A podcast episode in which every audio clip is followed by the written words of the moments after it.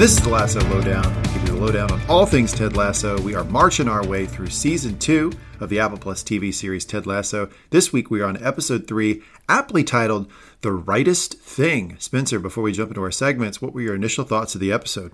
I thought it was a solid episode that I enjoyed. I think it had a couple unnecessarily fumbled moments of execution that could have made certain things either better built up or more powerful.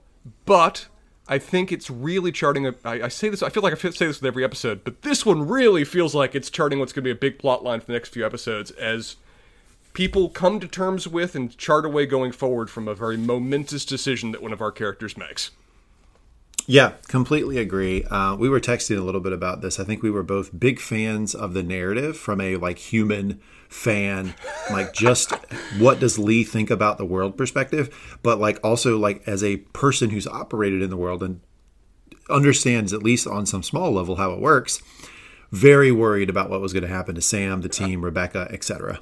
I love you and I were putting on different hats to explain our different points of view. Of we're like, Fan Spencer, wonderful. So happy for these characters. What an, what an amazing decision. What a powerful message. Lawyer Spencer, oh dear God. Same thing with Yeah. you as being a guy who does so much work with contracts. Yeah, corporately is like I think I gave you uh, a text that said prayer sign, um, dollar sign, dollar sign, dollar sign, like pray for the money. yeah, that, that's that's one of the things that's really going to crystallize my view of this episode is the degree to which they're confident of going into the necessary repercussions of this because they can play out the story. And I would love if they do it. Of basically the Colin Kaepernick story of where the team actually had his back because that'd be a wonderful story to see played out. But it would be entirely unrealistic if they don't go into what will be the necessary consequences, expense, and effort that would have to be put into place to make that actually possible.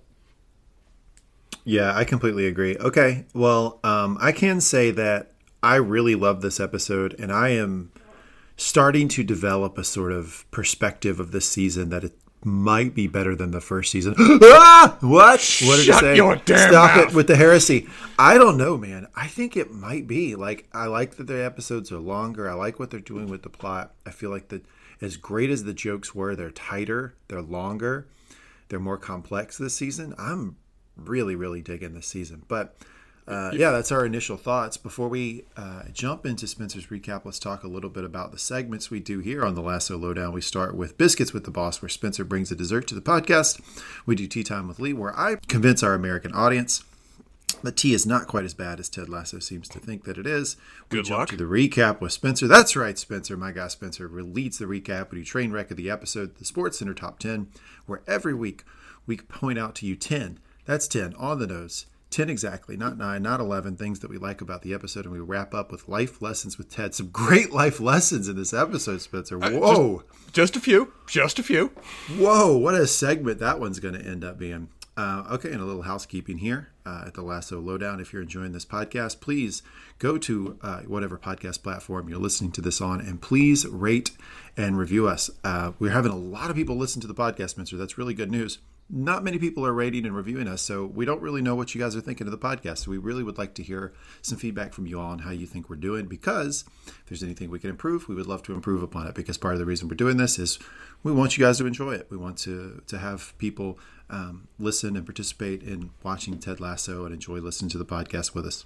So please do that if you have a chance. And if you like listening to me and Spencer Gab, you can go to whatever podcast platform you're listening to this on. Type in Mangum Talks. That's M A N G U M, Mangum Talks.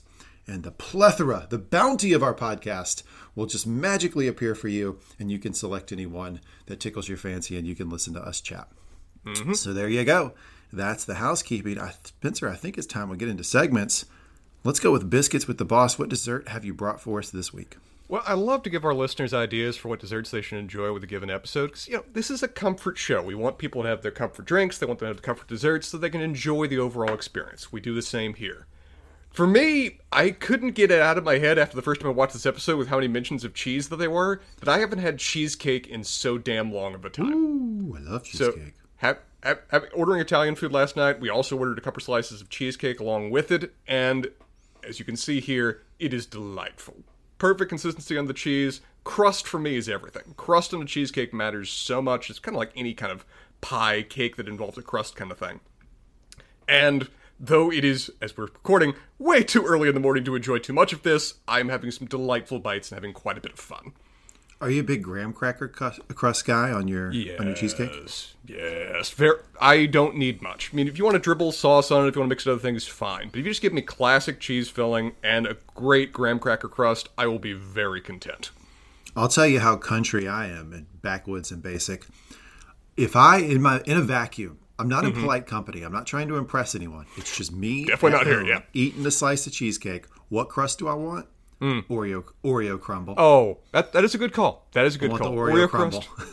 Oreo crumble is classic. It is iconic. It is delicious. Always great. And before we move on from the segment, when you say you ordered Italian food, just a just a quick clarifying question here. If you order pizza, you would never say I ordered Italian food, right? You'd say I order pizza. Italian food is like big pasta heavy dinner, right? No, no. I will then clarify my prior remark based on the new parameters that have been set. We ordered two pizzas, some garlic rolls, and some cheesecake. Oh wow, okay. Because I always would place pizza in a different sort of mental category. Like if I say Italian, you could you can bet like it's like a like I'm getting like gnocchi, scatty, like something like that. Like I'm not I'm not getting pizza. That's interesting that you would say I've got Italian food when you ordered a couple pizzas. we we almost always do the same thing. We order one pizza that has just so many animals butchered on top of it. We order another pizza that has only veggies on top of it. We order a collection of garlic rolls, and then we eat those for like three days, and we're very happy. There you go. All right, well, let's move into tea time with Lee. This week I have a different tea. I'm going to put, put quotes around it. Quote What? tea variety for you than I've ever done here on the Lasso Lowdown. This week we are going to delve into hibiscus tea. I put Oh, quotes nice. around it because hibiscus is a actual flower, flowering plant. So it is not of uh, the tea genus, right? There's like the as I've talked about before on this podcast. There's one tea plant all black tea, all green tea, all white tea, which is really a variation on green tea, all stems from the same plant. Hibiscus does not. So, very much like um, the South African rooibos tea that I talked about before, hibiscus is a type of flower, a type of different plant than the tea plant that they actually dry and they make, quote, tea out of, but it's naturally uh, uncaffeinated because it's not the tea plant, right? Mm-hmm. Be, um, and it's very popular with folks uh, as a very light tea. Again, it's something that you can have at night. The version I have is from a company called Buddha Teas, which I actually really appreciate. They're actually pretty uh, price conscious. Buddha Tea is not very expensive, and this uh, iteration of the hibiscus flower is deep red that I have today. So it's a very deep red looking tea. So I'm gonna pour that here and have a little hibiscus tea and tell you all what I think of it. Survey says It's good, man. It's really flowery. I'm not sure it's what you would want out of tea based on what you've told me. no, not really. I, I, as much as most people very much enjoy herbal teas, and I under, understand the appeal of it, really a kind of flowery taste in tea is not my focus. Yeah, no caffeine. It's not going to wake you up in the mm. morning. It's probably something like, you know, you're at a you're at a nice bed and breakfast for yourself. But Spencer, let's pretend like you would pay for a nice bed and breakfast. So let's put yourself in a different mental category. I understand Motel Six. How far removed is that from what you're talking about? it's that, but get rid of all the people and make it nice. And uh, you're sitting out on a nice porch or veranda, and it's three o'clock in the afternoon. You want a little something. A hibiscus tea will be good for you. Also, Spencer, there's a reason I picked hibiscus tea. Why did I pick hibiscus tea this week? Because hibiscus is produced in massive quantities and exported from the country of Nigeria. That's Well right. done, sir. Very Hibiscus topical. tea, very, very popular export um, out of Nigeria. So there we go. Hibiscus tea for you folks this week on Tea Time with Lee. Spencer, go ahead. Our comfort foods this week are cheesecake and hibiscus tea. Sir, we know how to treat ourselves. Spencer, are we um, are we about done with this amuse bouche and ready to get into the main course? At what point do you just actually start becoming Ted Lasso? Because we've, as we've seen, both Ted Lasso and Led Tasso are just identities that can be take over a person. Are you worried that you may channel him too much by the time this podcast is done? Touch your toes. Etch your foot fingers, ladies. Touch each other's toes. It is already happening. Let's do it, Spencer. Let's jump into the recap here for season two, episode three, The Rightest Thing. Wh- While Hand in My Pocket by Alanis Morissette plays, a song I grew up with, Ted arrives in Rebecca's office only to meet a new secretary at the desk. We have a new character on the show, Nora. Sir, initial thoughts. Nora is a character, what do you think? Um, so I don't want to steal your thunder here because you were talking to me a little bit before we started recording, but I actually did have the same independent thought that you did, which is this young, like really super with it, like smart beyond her years, you know, girl uh, mm-hmm. Gets thrown into these narratives. It's a very popular trope. I oftentimes roll my eyes at it. I think I've even talked about on this podcast or a different podcast before, mm-hmm. like sort of rolling my eyes at the idea that these 12 to 14 year old girls can be this smart. This one I bought, and I don't know why. Maybe it's because I just implicitly trust Ted Lasso, the show. Maybe it's because this actor acted it really well, which she did. Mm-hmm. Or maybe the writing was really good. But it's my thought on it is this is a trope. It's often overdone. It's executed pretty well in this episode. What did you think? Perfectly said. I have nothing to add to that. That is exactly my thoughts. An archetype that I find inherently frustrating, but is played successfully here. Yep. Uh, they two of them immediately go into perfect Ted Lasso banter, of where they start discussing concepts ranging from reincarnation to horse pee, as one does. While it's pretty uh, wild. Uh, Rebecca and Sassy Smurf in her office are discussing uh, the recent removal of her lower back tattoo and whether she misses it. Shout out to Sassy Smurf for taking getting the, the getting the back tattoo and then changing with the times. As it is an impressive gesture on her part. What I find even more impressive is where the scene goes next, of where Sassy Smurf and Marble Man are reunited, and in Sassy a Smurf! in a fascinating decision, the show decides to quickly skip like what could have been a season's worth of romantic plot drama or romantic plot tumor and just reveal that of course she told Rebecca that the two of them hooked up.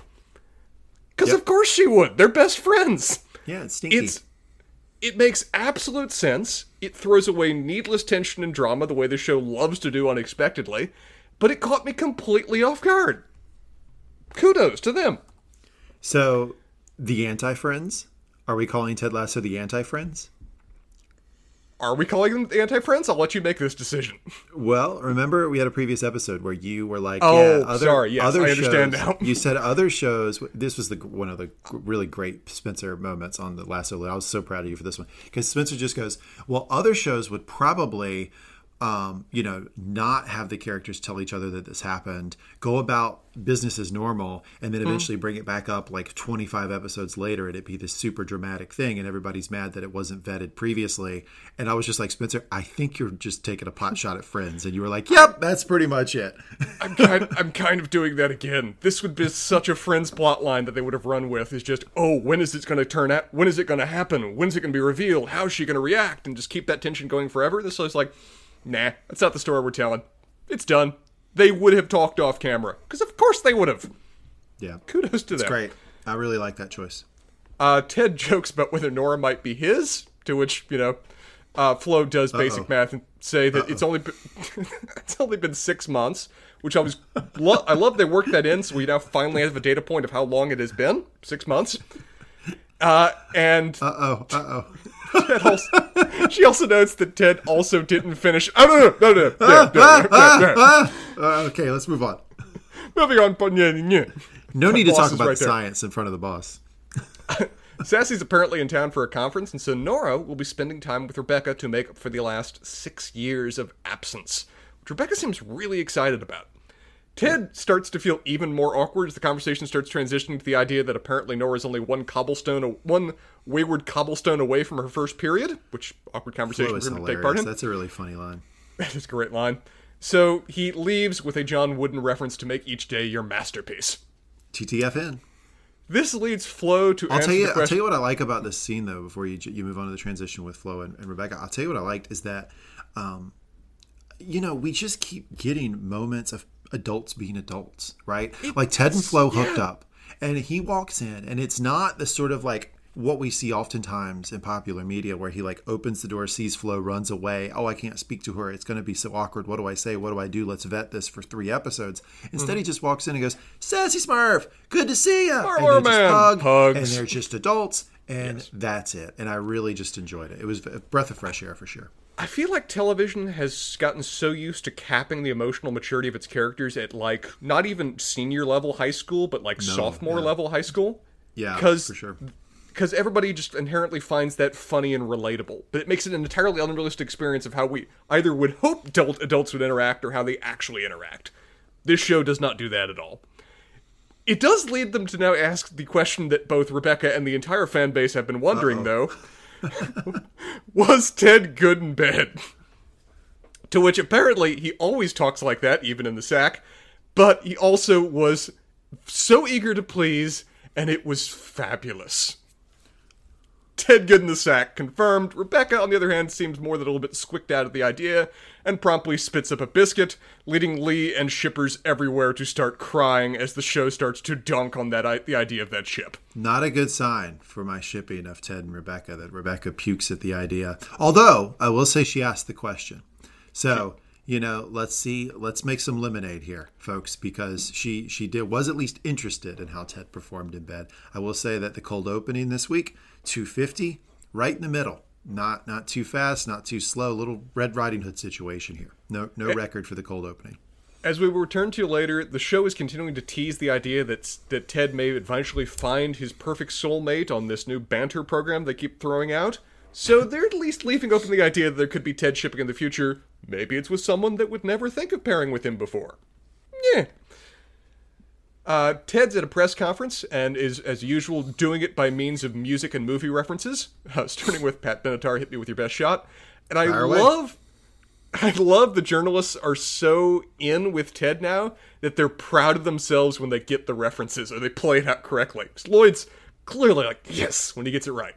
Never ever have seen a coach command a press conference this way. I mean, it is power Ted, unbelievable. I mean, like the, I think the the person I've seen command them the best probably ever is Gregg Popovich from the mm-hmm. San Antonio Spurs, and he's not even a rival for Ted here. I mean, he's got them like guessing goofy musical references and like almost like high fiving him in the process. Unbelievable. Yeah, it, it's absolutely great. It's the power of Ted compels you. It's really impressive what this man's able to pull off with basically Put that on a t-shirt. Him. Yeah. Richmond's apparently heavily favored against Coventry City, the uh, game they have next. Yep. And Lloyd asks, Will you finally end your embarrassing string, uh, streak of, of uh, draws? To which Ted responds, Oh Lloyd, I've never been embarrassed about having streaks in my drawers. It's all part of growing up. As much as they love Ted, even they are like, I guess I have to write that one down as a quote. they roll with it. Trent Crimm, the independent, though, stands up and asks, and Ted asks, well, make like Dunstan Union and bring it on. Movie reference there. Uh, I like that t- that Trent doesn't really participate in this though, not like the other. He just kind of looks at him and goes, "Yeah, okay, I, I, I see what you're doing." Yeah, it's just like a, mm-hmm. it's a polite, it's a polite nod, and then moving on. He asks the key question of, "You are well known for making a great environment in the locker room. Is Jamie, the prodigal son returned, going to disturb that?" Ted says, he doesn't think so. That Jamie's on a path to becoming a better man, and Ted is just here to help him on that journey, like his own personal Mr. Miyagi with less yard work. We cut to the locker room, where Jamie, notably, framing conversation, is off by himself. Mm-hmm. The rest of the team is clearly having a wonderful banter, they're bonding, while Jamie is very much now outside of that team vibe, which yep. is clearly quite close, unusually close, as Dr. Sharon mentioned before. Yep. Ke- Keeley arrives to show Sam his new knock Dubai. knock. I love Keeley's entrances. Everyone's immediately engaged with Keely whenever she walks in a room. She's, she's, here great, to show. She? She's here. To, well, most people agree. She's here to show Sam his Dubai Air photo shoot photos. She offers compliments that confuse the hell out of Sam, but he picks up on the fact they're probably compliments. You're and a the rest mood, of the you're team, a moment, you're a mantra. I, I think, think it's compliments. Thank you. Uh, the rest of the team then circles around and does the kind of thing that close friends, particularly close guy friends, always do. They playfully rag on each other. It's the nature of a lot of very close friendships, and it's clear that that's what these guys are really yep. close friends now. Jamie sees this dynamic. He clearly likes it. He clearly wants to participate, and so he offers his own, what is meant to be playful criticism. It lands like a turd in the punch bowl, the exact same way Beard thought it would. It is a lead balloon everyone just turns and just looks at him utterly coldly at his intrusion in their friend dynamic. Yep. Ja- Jamie's immediately silenced. Doesn't have really anything to add to that. And then Keeley brings up the idea she's leaving that she really would like all of these young, hot footballers to sign up with her new program that she's kind of serving as an independent consultant contributor on. Bantr. B A N T R. We get this name Like dropped Grindr. like as Colin helpfully offers, which may be telling us things about Colin we didn't know. And I love that Colin is in no way embarrassed about saying that. It's not like this is an awkward thing. It's just like, oh, Colin might be gay or bi. Who knows? Not a big deal. Bantr is name dropped, what would you say, like 12 times this episode? Yeah, it is. It's obviously going to play an important role in the plot. I'm interested though that Keeley says to help this app get up and going, you know, having hot, you know, good-looking footballers join will be helpful. I thought the whole point of the app as explained later is that there are no pictures and you can't make decisions on who you talk to based on looks at all. Like they the whole interface is designed to stop you from doing that. Kind of a weird thing. I think it's a weird thing, but I think it's a necessary recognition of the fact that that is always going to be a draw, even if it doesn't make sense. Having them endorse the product and having people know that they're on it will draw people in, even if it's kind of an an anathema to what the nature of it is. But the only she only has so many tools that she can wield, and hot footballers are a necessary commodity that she has to bring to bear. For sure. Uh, as you said, it is name dropped so much, it's clearly going to be important going forward. I have a theory about who maybe the who- new team sponsor might be. We'll see. Uh, said Colin the New drops- team sponsor.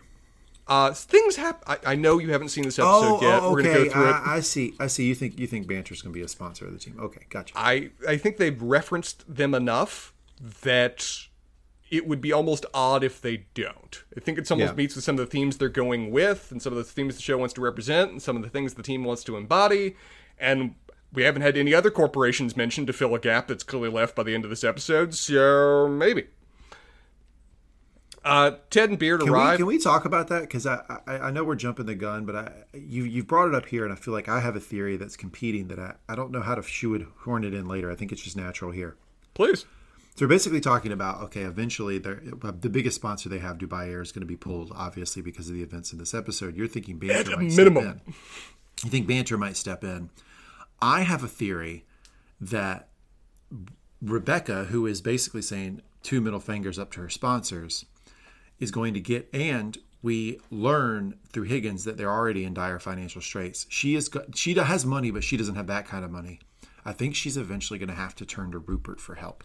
That's This my is my this is my other theory. I think Bantr's not big enough. They're a fresh startup company. They're an, I- practically an IPO. Uh, they don't. They're not going to have the money to fill in for Dubai Air to sponsor a major major sports team. Turning to Rupert, given that he's again name dropped in this episode and that we haven't seen him yet, and getting him more involved in a direct financial contributor, or even just using his corporate contacts to try to draw in other sponsors, feels inevitable and a necessary consequence of the very moral and ethical and right decisions that they've made.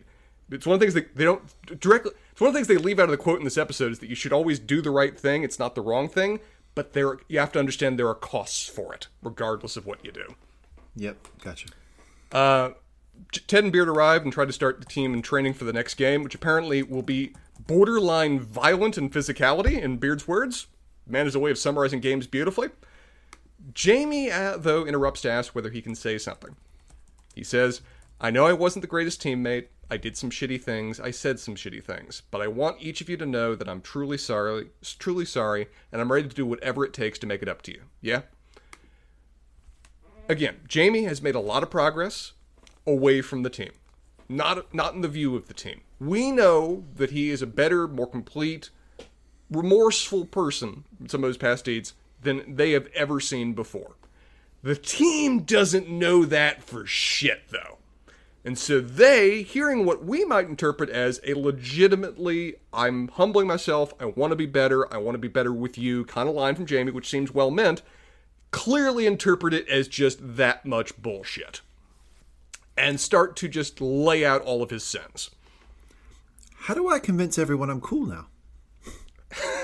We'll get that line later. Such a great, yeah. I, I actually do think Jamie's cool now, but it is kind of a funny thought of like, man, I've been an asshole for so long.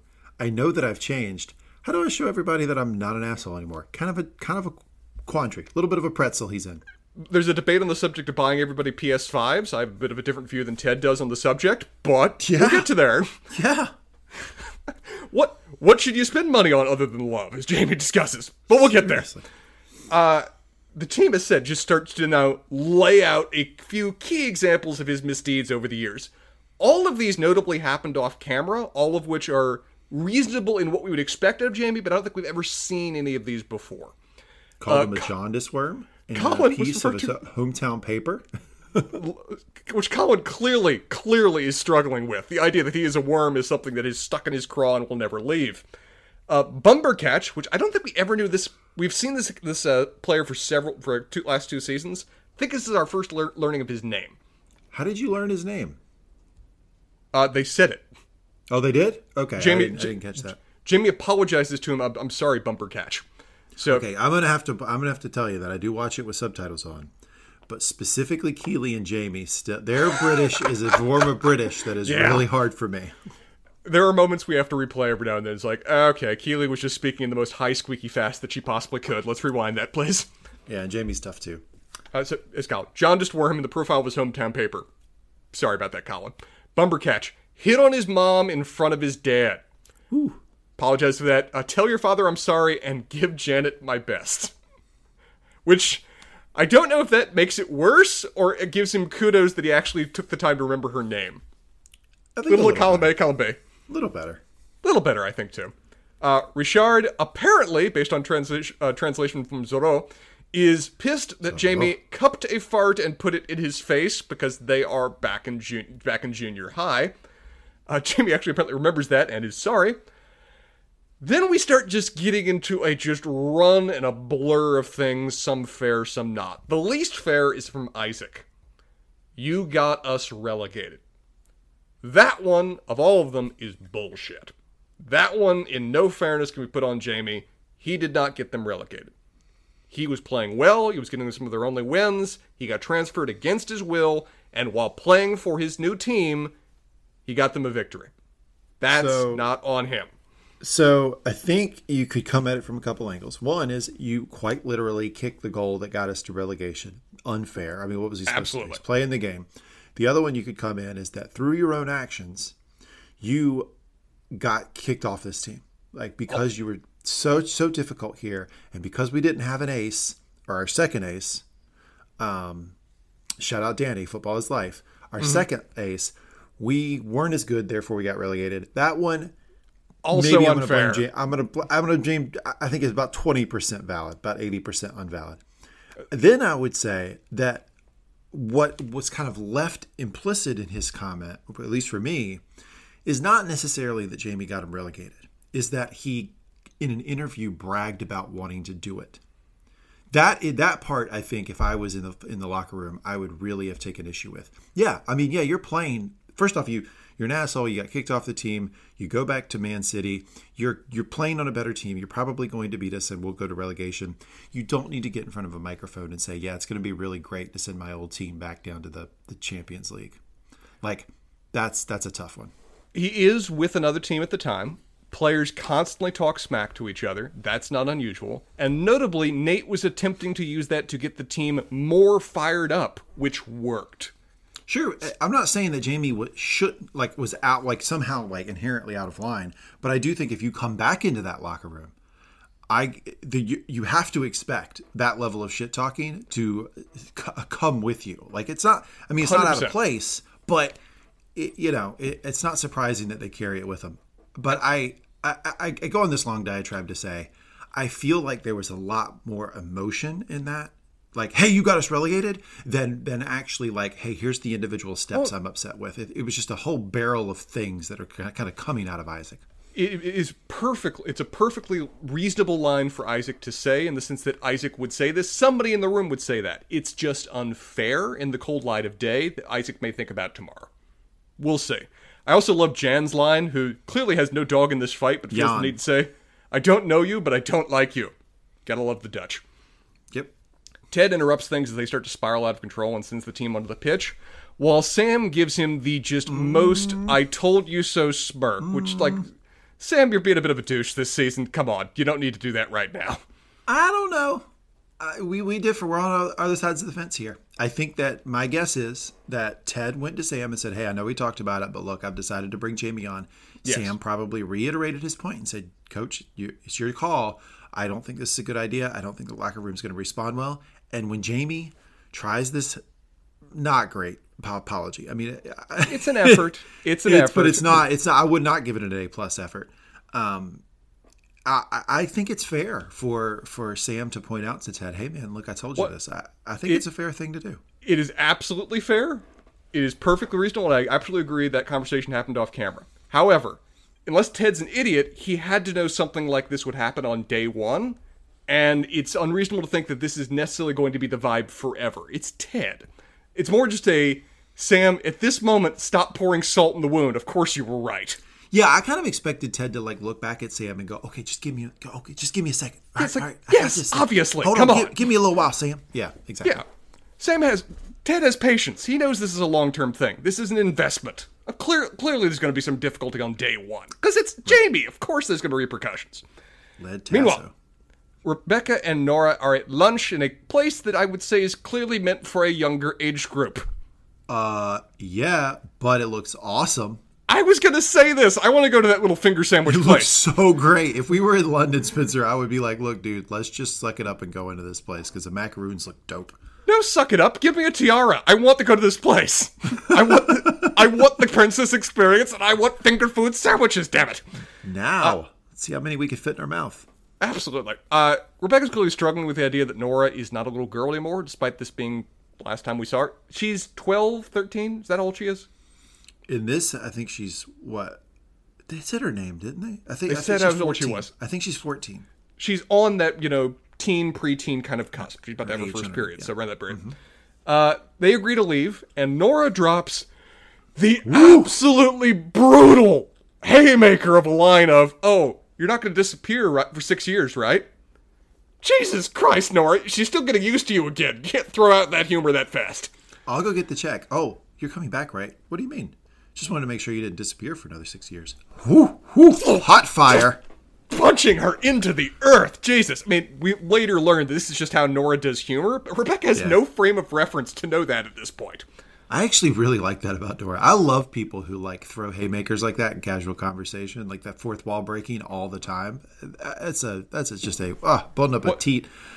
It, it's it's Jan, but she means to do it. Essentially, is her style. There you go. Yeah, it's an on purpose Dutch. Can we use that as an expression now of just uh, on purpose Dutch? I like I like yeah, that. there we go. Uh, at training, uh, Ted calls Jamie over, uh, who continues to do hip loosening exercises as he kind of sachets over to him and says, Jamie, we're going to start you on the reserve squad. We're going to let the fellas see that you earned your spot back. Jamie, again, progression of how, demonstration of how far he's come, immediately goes, Yeah, that's a good idea. I'm with you, coach. Nothing more likable than watching somebody humbly Yeah. overcome adversity with their effort, effortless God given talents. So he's, He's- still pretty cocky. He's come farther, but he's still Jamie. We're never going to leave that behind. He's still a cocky bastard, but he's matured about it too. Sure enough. Ted asks him not to try to do too much out there, but as Beard expresses, Jamie heard him, but didn't exactly listen. Nate, on the you other think he heard me? I do. Do you think he's going to listen to me? I do not. Beard's the best.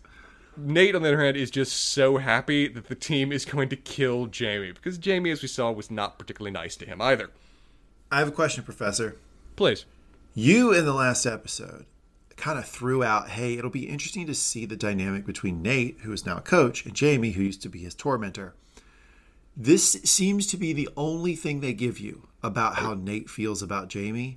I'm wondering if you feel like they left something on the table there.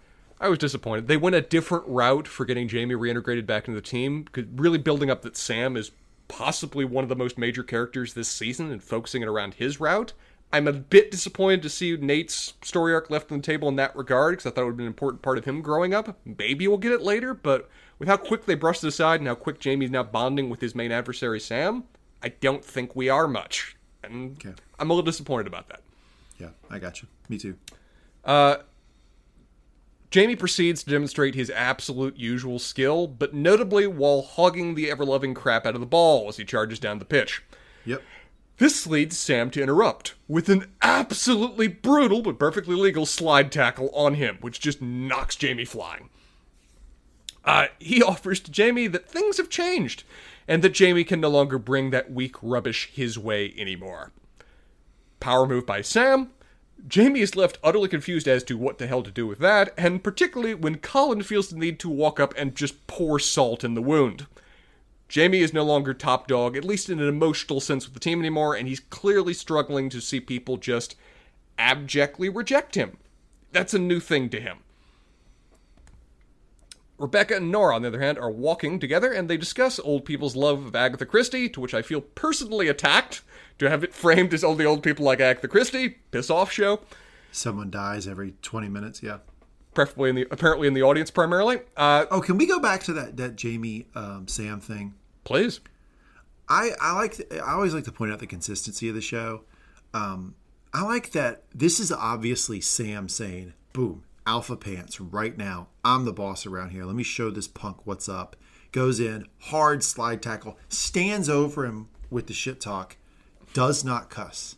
Does because remember in the last episode he he uh, he talks to, to He feels uh, guilty Ted when he does. cusses and he says I feel guilty every time I cuss. Yeah, I just want to point out the consistency there. I really like that stuff. It's a very similar gesture to when Jamie, to when uh, in some ways that uh, Jamie was mocking Sam when he was on the ground back in like season one, episode one, particularly with like, little head rub that he gives to Jamie when he's on the ground, indicating that the power has shifted. But it's still Sam doing it. He can't ever stop being Sam, even when he's purposely trying to be an alpha dick to Jamie right now.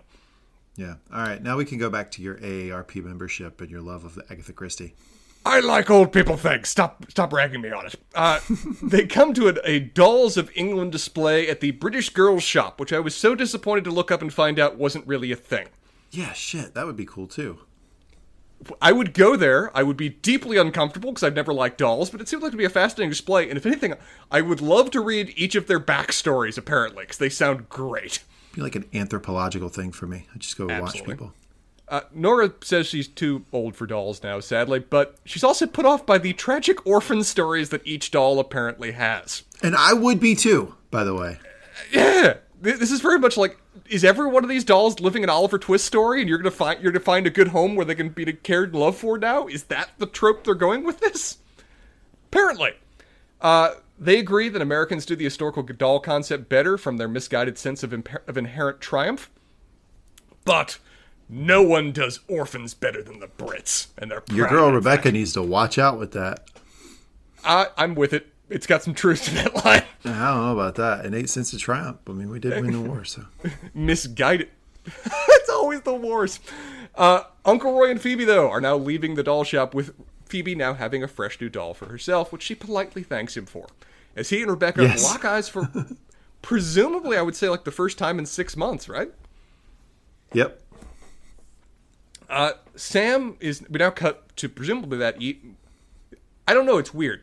It's not that evening because we get to see the two of them walking later, but I guess it's just Sam exercising in a dark room. Yeah, he's just in he's just in a training room. Yeah, I think I, yeah I think it's mid still midday. midday. He's riding alone on his exercise bike, and when he texts his dad with a link to his photo shoot and an offer that uh, him and his mom can have free tickets whenever they want. Wait a second, I got the full text message conversation. I like to do this when they when they show the phone. First off, I like to point out an iPhone. A lot of, lot of blue messages, blue bubbles. here. A lot of blue bubbles going on here. All right, here it is. So here's the full the full back and forth. This is in a previous conversation. Sam's dad said, "Thank you for the call earlier." Sam said, "Thumbs up." Sam's dad starts this current conversation, picking it back up. Good luck against Coventry's son. Sam, thank you, Dad. Oh, and check this out. Gives him the picture and the link. Free tickets for you and mom. You know, thumbs up emoji.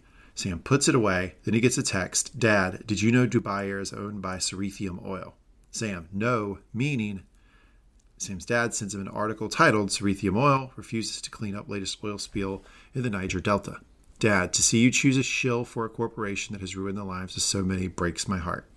Okay, that's the back and forth. That's what we see on the text screen. My question for you, mister mm-hmm. Spencer Is this a fair.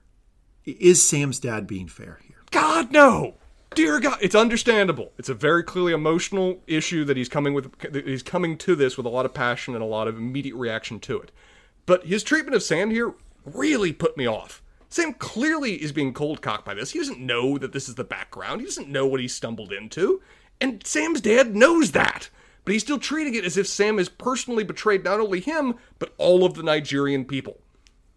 This is a very what the fuck moment from Sam's dad that honestly heavily affects my view of him that we've gotten from Sam from one text conversation, which is not entirely fair, but it's all I got to go on. Yeah, this is an Uncle Lee out there to the kids situation because, you know, in this, I think the better thing to do, right? Here's the advice from Uncle Lee the better thing to do in this type of situation is to do one of two things is to say, hey, I know you didn't know about this, but here's all of the background, blah, blah, blah, blah, blah. It would mean a lot to me if you would take X action. Totally fair thing to say. Mm-hmm. Two is to say, hey, actually, let's do three. Two would be to say, hey, son, I'm disappointed that you don't know this backstory. Like, I want you to be more knowledgeable about. Mm. You know, geopolitical issues that are that are going on in our country. Like just because you now live in the UK, I don't want you to be disconnected from our country. Also, another fair thing to do. And then number three, I think Sam's dad could very easily point out, hey, I'm not too pleased with the people you work for because they should be vetting this stuff for you. They know you're Nigerian. Mm-hmm. They should be doing a little bit of research on these companies before they throw you into a photo shoot to make sure that you're fully, you know, uh, read in on on the, you know, the issues at play here for these particular companies. I think any three of those would be at least somewhat more fair. But this particular angle of, hey son, you've betrayed me, uh, not pleased with it, especially in light of Ted's assessment last episode that not everybody has a great dad like Sam. Yeah, it's a really interesting read. And I also it's one of the things I actually don't like about this scene that it doesn't feel it's like sufficiently set up for how important it now becomes for Sam going forward. It frames it as if this isn't something that Sam knew about at all. This wasn't Sam's cause. This wasn't something that Sam believed in until his dad personally attacked him on the subject of it. It frames it almost in the same light of why is Jamie so good at sports? Because his dad's abusive to him in that regard. And I don't like that framing for how important this is to Sam and how good of a cause it is too. Because it's important to note Dubai Air, not a real company. Cerithium Oil, not a real company. The environmental degradation of the Nigerian Delta as a result of oil company abuse and straight up corruption of the Nigerian government, real fucking big issue in real life. And one the show's now heavily going into. So, yeah, I actually didn't really like this setup for what's going to be an important plot arc from Sam.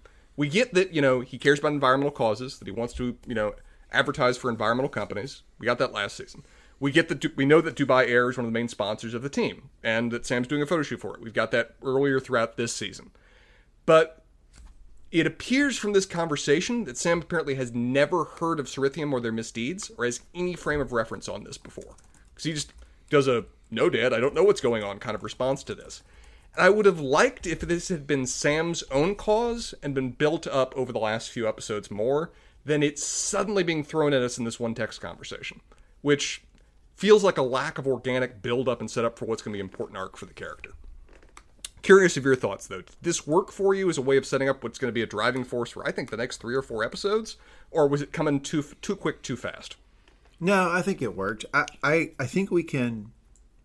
I mean, Sam's dad is human, and he's reacting in a emotional way that is not fair. But I think people sure. do that. People do that in life. And when it, it's kind of believable for me that if he's there and he's seeing this all the time, it's super emotional for him. And so he, his reaction to it is not 100% uh, rational. And I, I buy that. I don't like it. I, I, want to sit here and criticize his dad for it. But if you're talking about just the general writing of the show, yeah, I bought into the, the, the reaction there. I completely buy that. It will be important that we get some other frame of reference with Sam's dad later to get a more rounded view of the character. Because this is the only direct data point we've ever had on the man. Everything, everything else has just been through Sam's perspective. This is so we all we got is this one text conversation. So it'll be important for the show to give us more so we understand him in some other different light. My complaint is not necessarily with the writing of how the scene plays out, it's the structuring of now setting up a plot arc by means of a text conversation in a dark room. I felt like it could have been more Sam's plot arc rather than the one that his dad's putting upon him just seemingly right now. But we'll see how that goes. Yep. Uh, back with Nora and Phoebe walking together, one of my favorite scenes in the episode, uh, where they're discussing the uh, new doll that Phoebe just got and the tragic backstory that it has to have. It's modern, though. Her parents were cancelled. I had an honest to God chuckle at that. Pretty funny. Uh, meanwhile, behind them, Rebecca and Roy are talking about John and that Rebecca notably did not dump him because of what Roy said, but because that he was right about what he said. Very important distinction. I liked that. So- yeah, that was a Spencer distinction right there. I like that. No, you didn't tell me what to do. It just happened to be the right advice anyway. She's complimenting him, but saying that it was her own choice, and I understand No, I, that. I'm not saying it's wrong. It just reminded me of something you'd say. Oh no, I'm doing that right now. That's what I'm doing right now. Uh, it's um, they discuss the idea that Keeley's they discuss Keeley's focus on Bantr, which is we've discussed is a dating app without pictures. Which w- when Keeley breaks it down more, we're going to discuss our thoughts on this idea, but we'll get there. Okay. Phoebe brings up the idea of Uncle Roy. Can we have ice cream for dinner? No, that's dumb. You're right. Thank you for helping me to set boundaries. I love them. I love all of Roy's relationships. This is a, a talk about the episodes within the episodes. You know what we could what we could have. You know, I would love a 30 minute episode of Roy and Phoebe walking around in the world. Absolutely, give it to me. You know how like the West Wing does um, episodes where like they did the one episode that was basically like a, a mock documentary of the West Wing of the characters in the West Wing that a third party did, and they just did like an hour of that documentary. I would love if this show would do that. If like one one episode, we don't see Ted, Rebecca, all we see is Roy and Phoebe walking around in the world and having a day. Oh, give it to me. That would be so great. If, if Trent Crimm, the Independent, is creating his own documentary on the team and the players, both former and current, and doing that kind of narration while following the players, I'm down. Um, uh, Rebecca wonderfully sums up, "Wow, she really loves you." I know it's fucking annoying. Wonderful Royism there. Rebe- Rebecca loves that she's reconnecting with Nora, but Nora's really not interested in any of the activities that she had planned. To which Roy offers the absolutely sage wisdom that adults forget that kids don't actually need to be constantly entertained. They Yes. just want to feel like they're part of your lives. Man, is that true? Absolutely true. Something I agree that it's remember. true.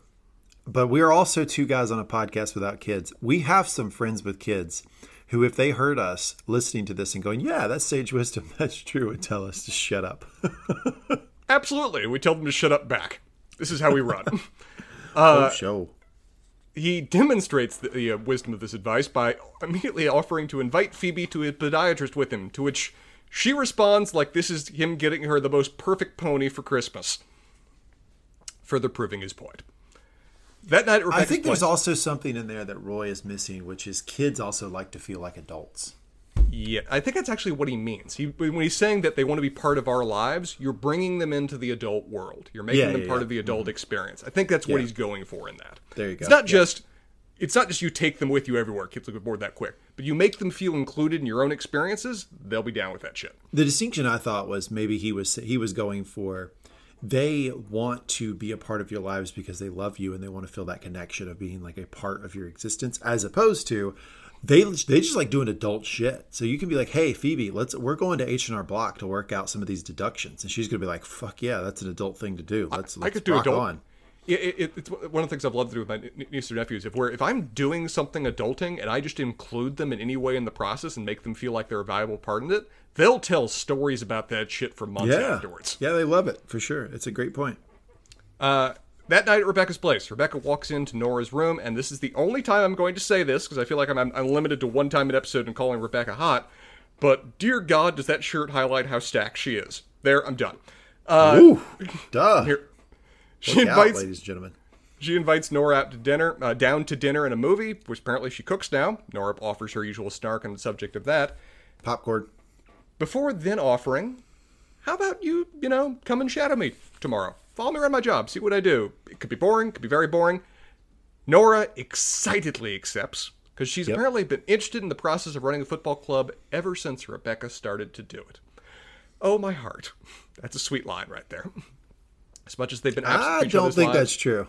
I don't think it's true. You know when I think she started getting interested in watching a football club and how it's managed? Tell me, sir. I have a theory of my own.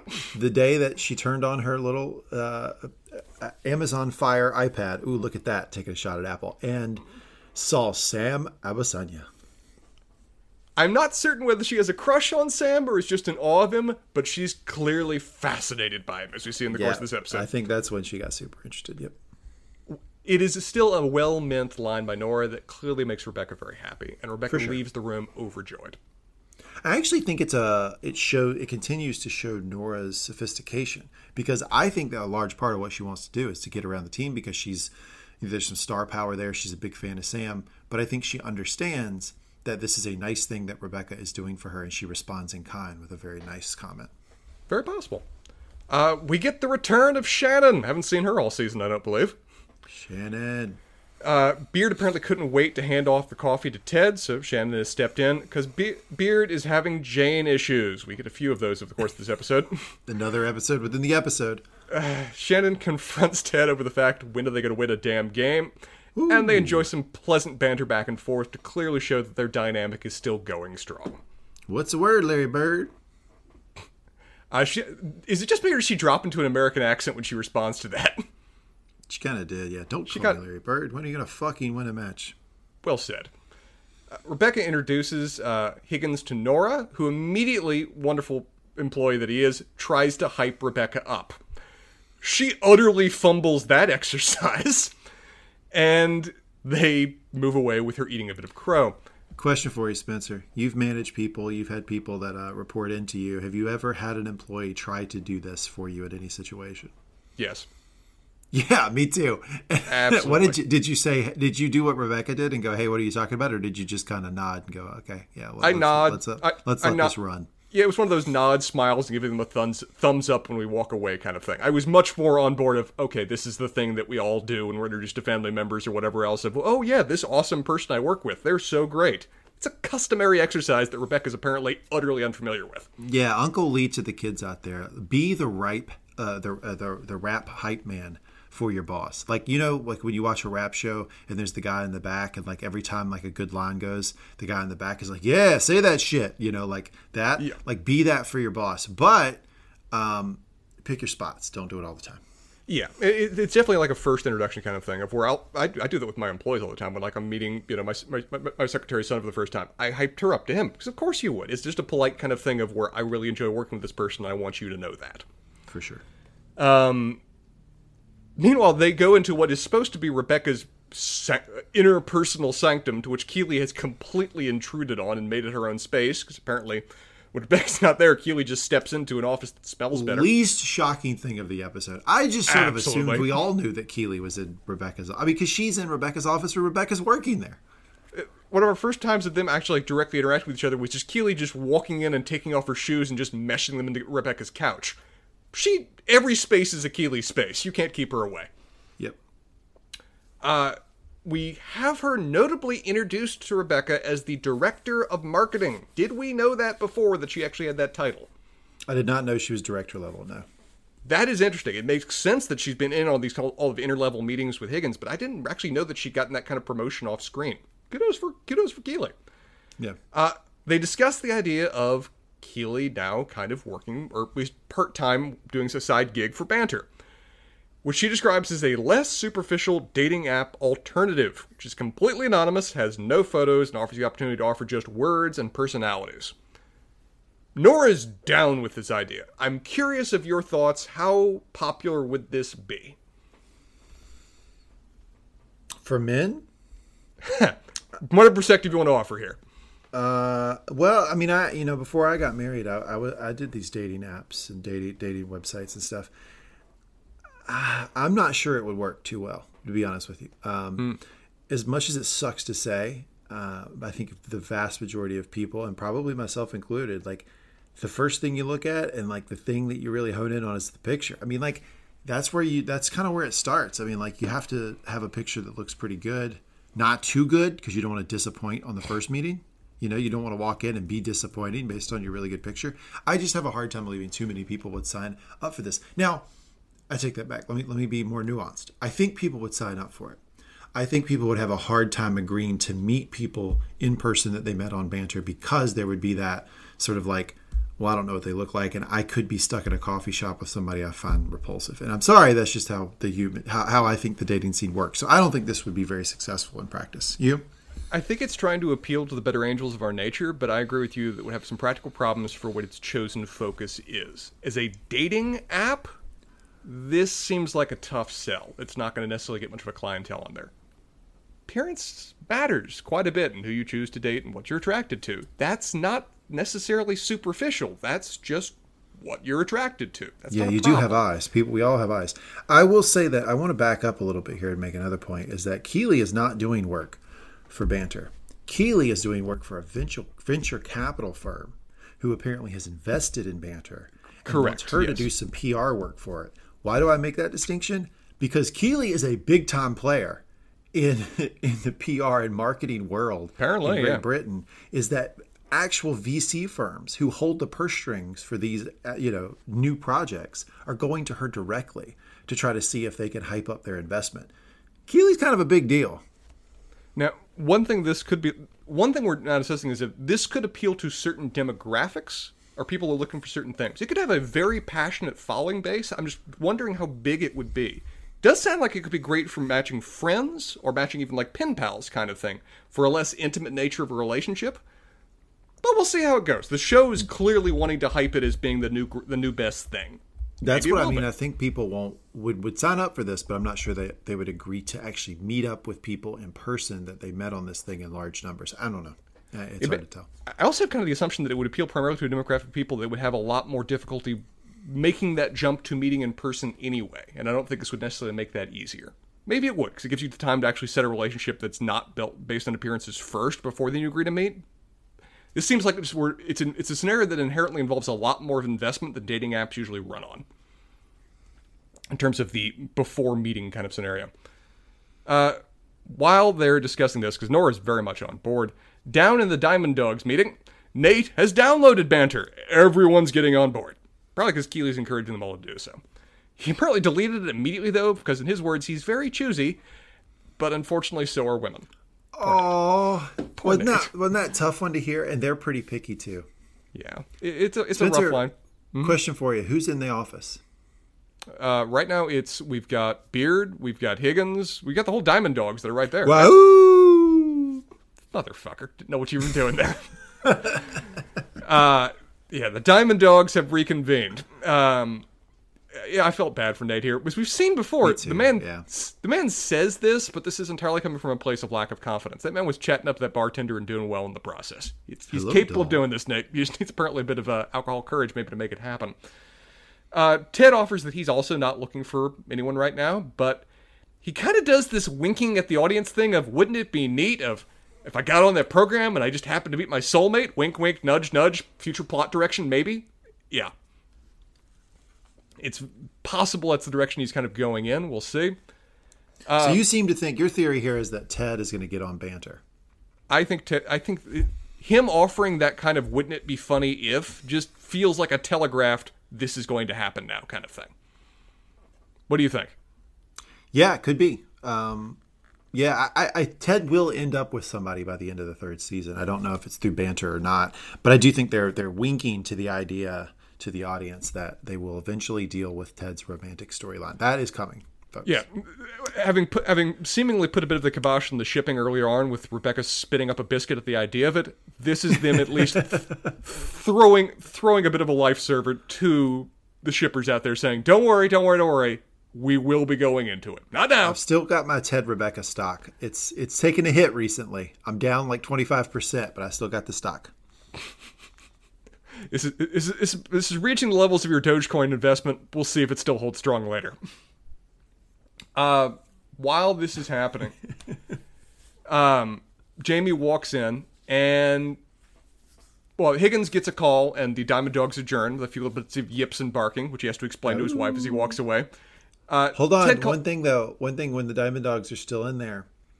Oh Um, right, I skipped it. Sorry, I, I will do it. I, sk- I skipped this line in my notes.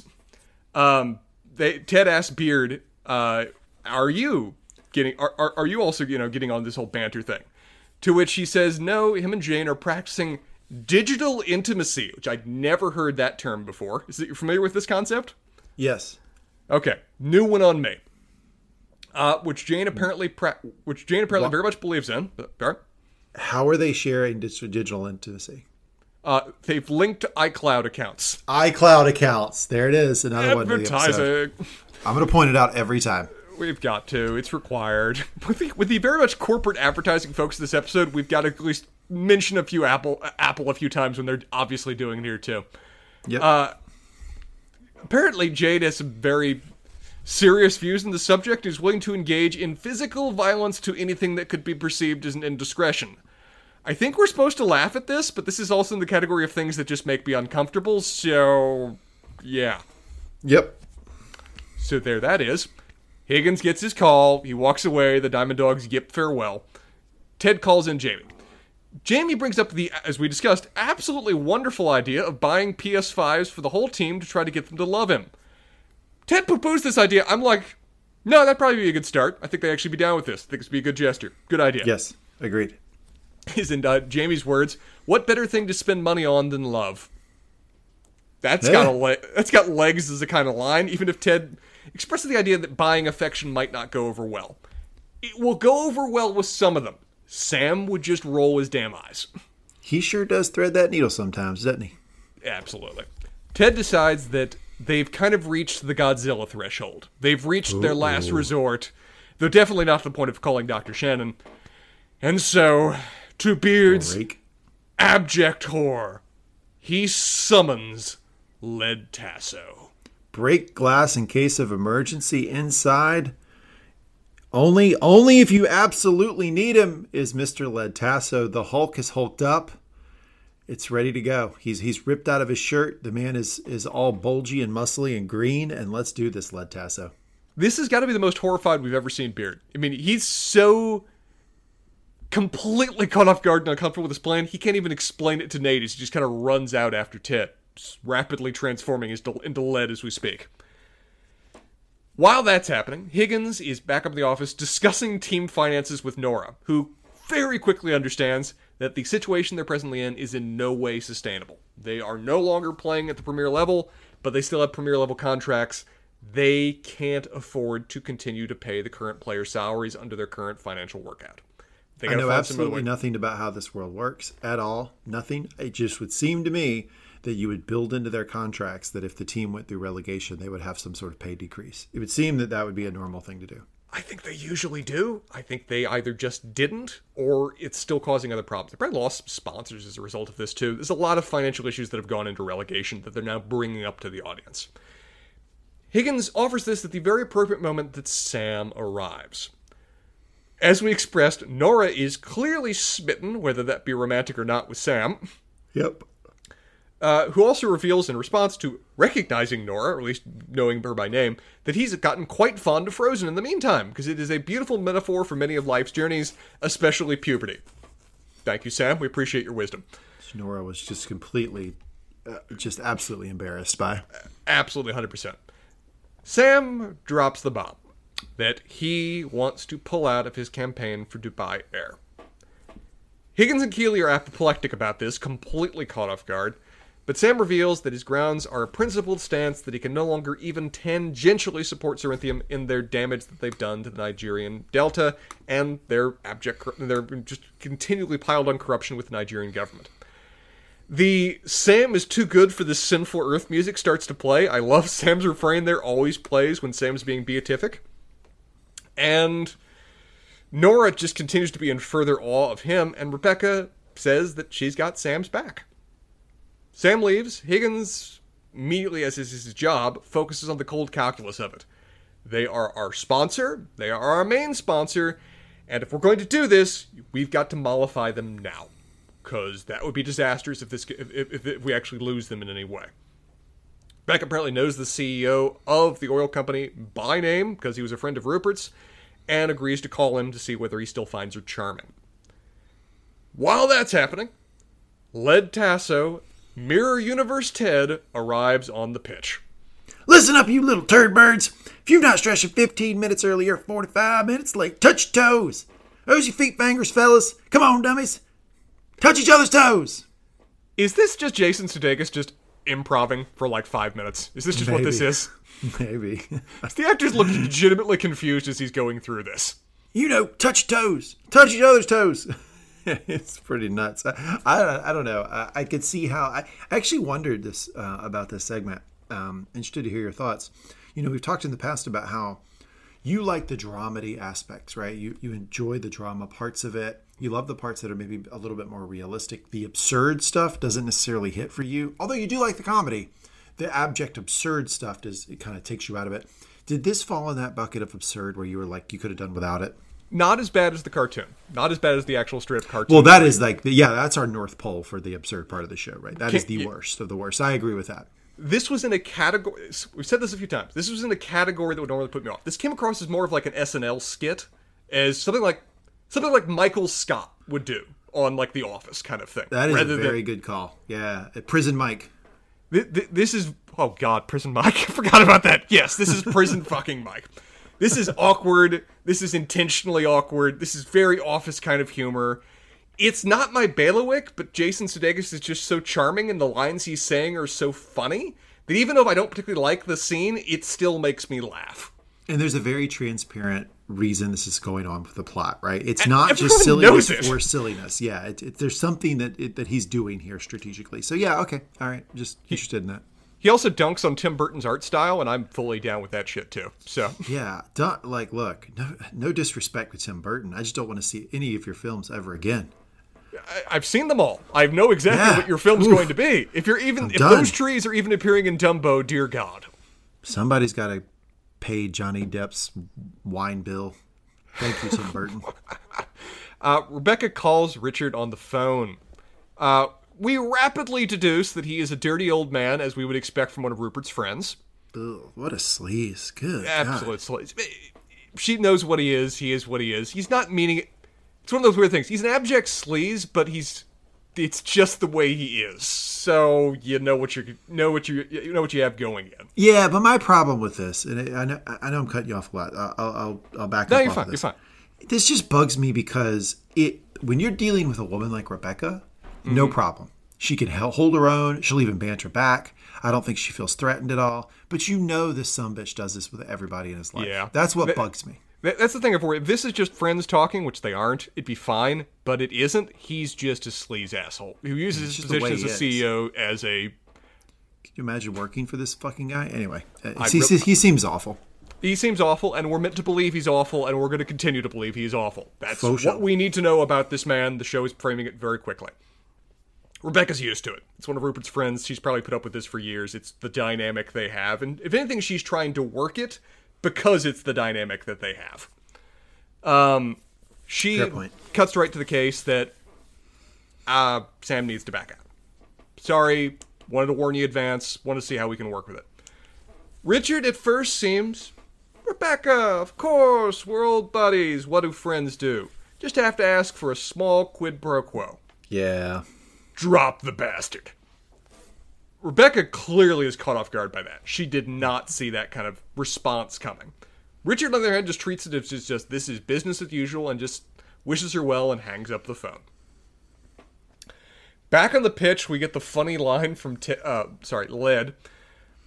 Richard, I haven't seen a pass that soft since my high school drama teacher asked me to mow his lawn. That one took me a couple times to understand what he said there. That was funny. Uh, Is anyone on this pitch interested in not sucking at soccer? Love it. He says soccer. He does. It, a lot of the lines he throws out just get increasingly weird. Like beforehand, the just extended little rant he did on the subject of developing a relationship, building to marriage with a soccer ball, eventually just leading to an excuse to make them. It's like he's just building to an excuse to someone to question what the hell he's saying so he can make him run laps. This is So very you should do this at your next staff meeting. Just like as if people are talking, just smash the table. Is anybody in here interested in not sucking at their job? No. Thank you for that advice. Appreciate this mid management level advice from Lee. Let's add this to life lessons with Lee at the end of the episode. Room of 20 people, one guy breaks out giggling because he's seen Ted Lasso. It's like yes, it would be that very much, very much that moment of when uh, Ted came charging back in when um, Higgins Yes, said "Caesar yes, you later." It's like yes, that would be the reaction right there. this guy knows what I'm talking about. Ted just continues to browbeat the team until Jamie cuts to the chase and reveals what Ted is obviously doing, confronting him on this just blatant Jekyll and Hyde routine. Yep. This is the moment Ted's been waiting for. This is the moment he wants the team to end and focus on right now. Because he immediately ends the practice, throws a fit, blames Jamie for it, and throws them all out. Notably, Jamie just blew y'all's chance. Jamie just blew y'all's chance to get better. notably, and they get in. They mock this method, but it's Ted. It does work.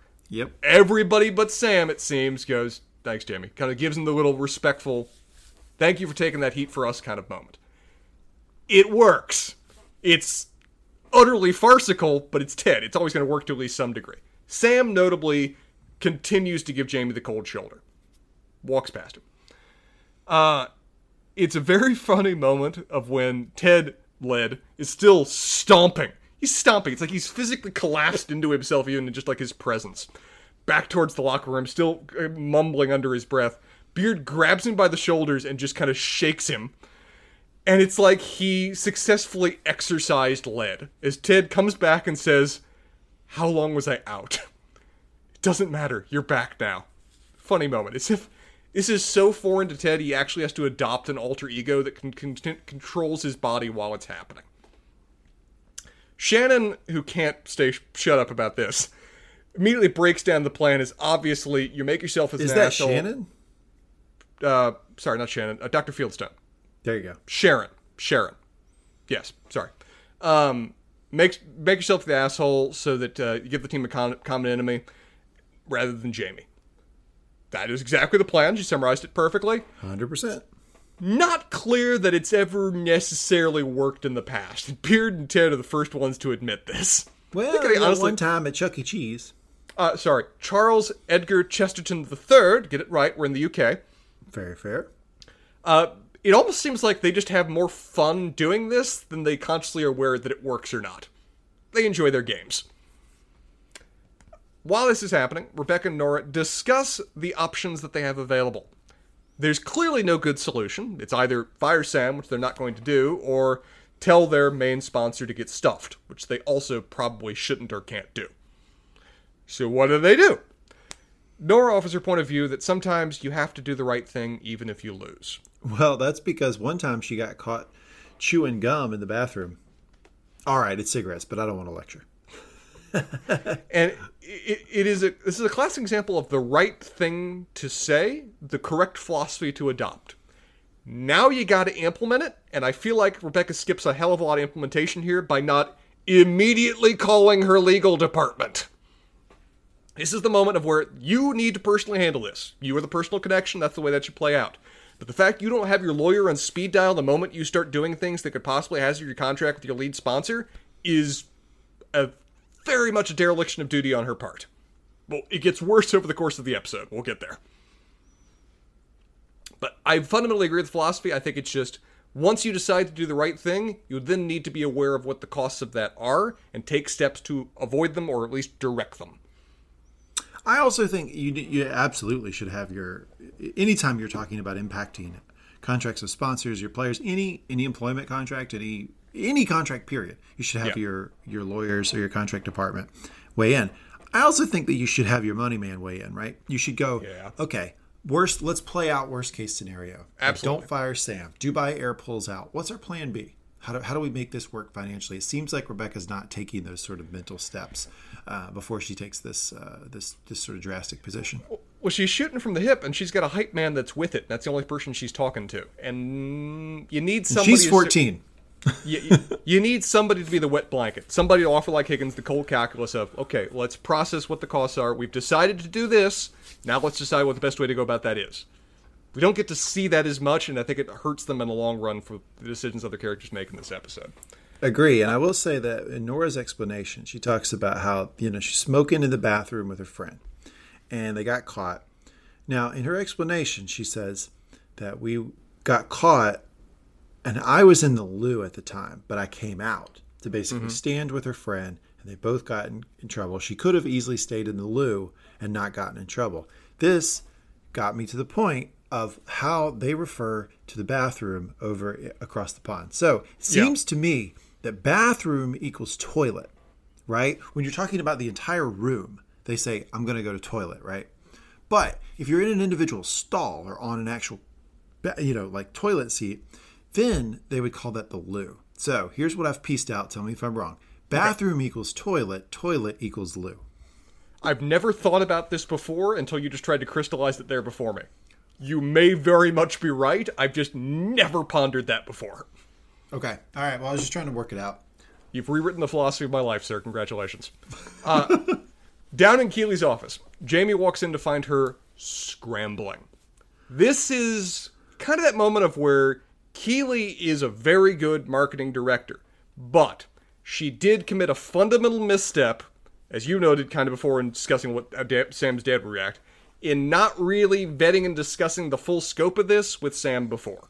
This was a landmine that eventually was going to come up, and Keeley was not prepared for it. That's Keeley on her. should not have that responsibility. If she's the director of marketing, she should have researchers and interns under her that do this type of thing.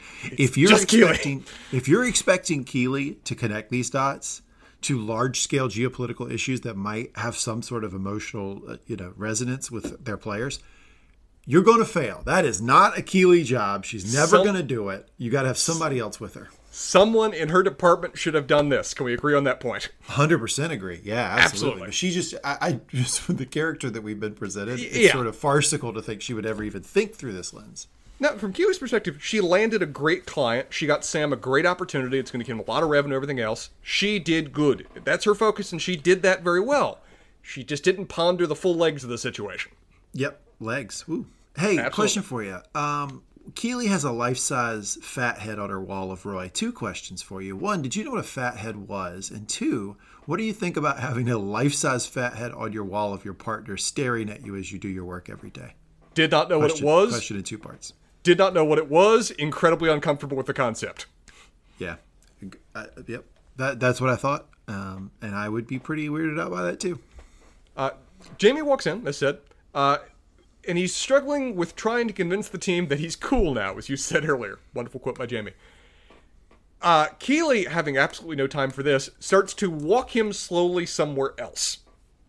While in the course of this conversation, we see Jamie, as people often do when they mean well but start to feel like they're being attacked, regress. Of where he starts to go into the self absorbed Jamie, well, if they hate me, it's clearly on them kind of shit It's not my fault. I'm special. It, this is season early season one Jamie we haven't seen in a while, and it's sad to see it. But it is as we talked about natural human impulses that you want to attack, but are what people do. If someone gets immediately attacked when they're trying to do good, they have a tendency to immediately regress back to the reason that they got attacked in the first place. It's a natural human impulse. Mm-hmm. She leads him to the one person that could really help him with this, who's not Keeley, who doesn't have the time for it right now. Dr. Sharon. I thought it was so funny that she just is like, walk with me. And she just sits him right Come down on. in the chair. Basically, like, we, we pay someone to deal with this now. I am not going to do it. Really said, "This is someone who actually gets paid to listen to you complain." Uh, sits him down. Jamie introduced the idea of, so "I'm just supposed to kind of blather on about myself to you." Like, yep, that that's kind of how this works. Jamie's down with this concept. This is something Jamie's been looking for and didn't know existed.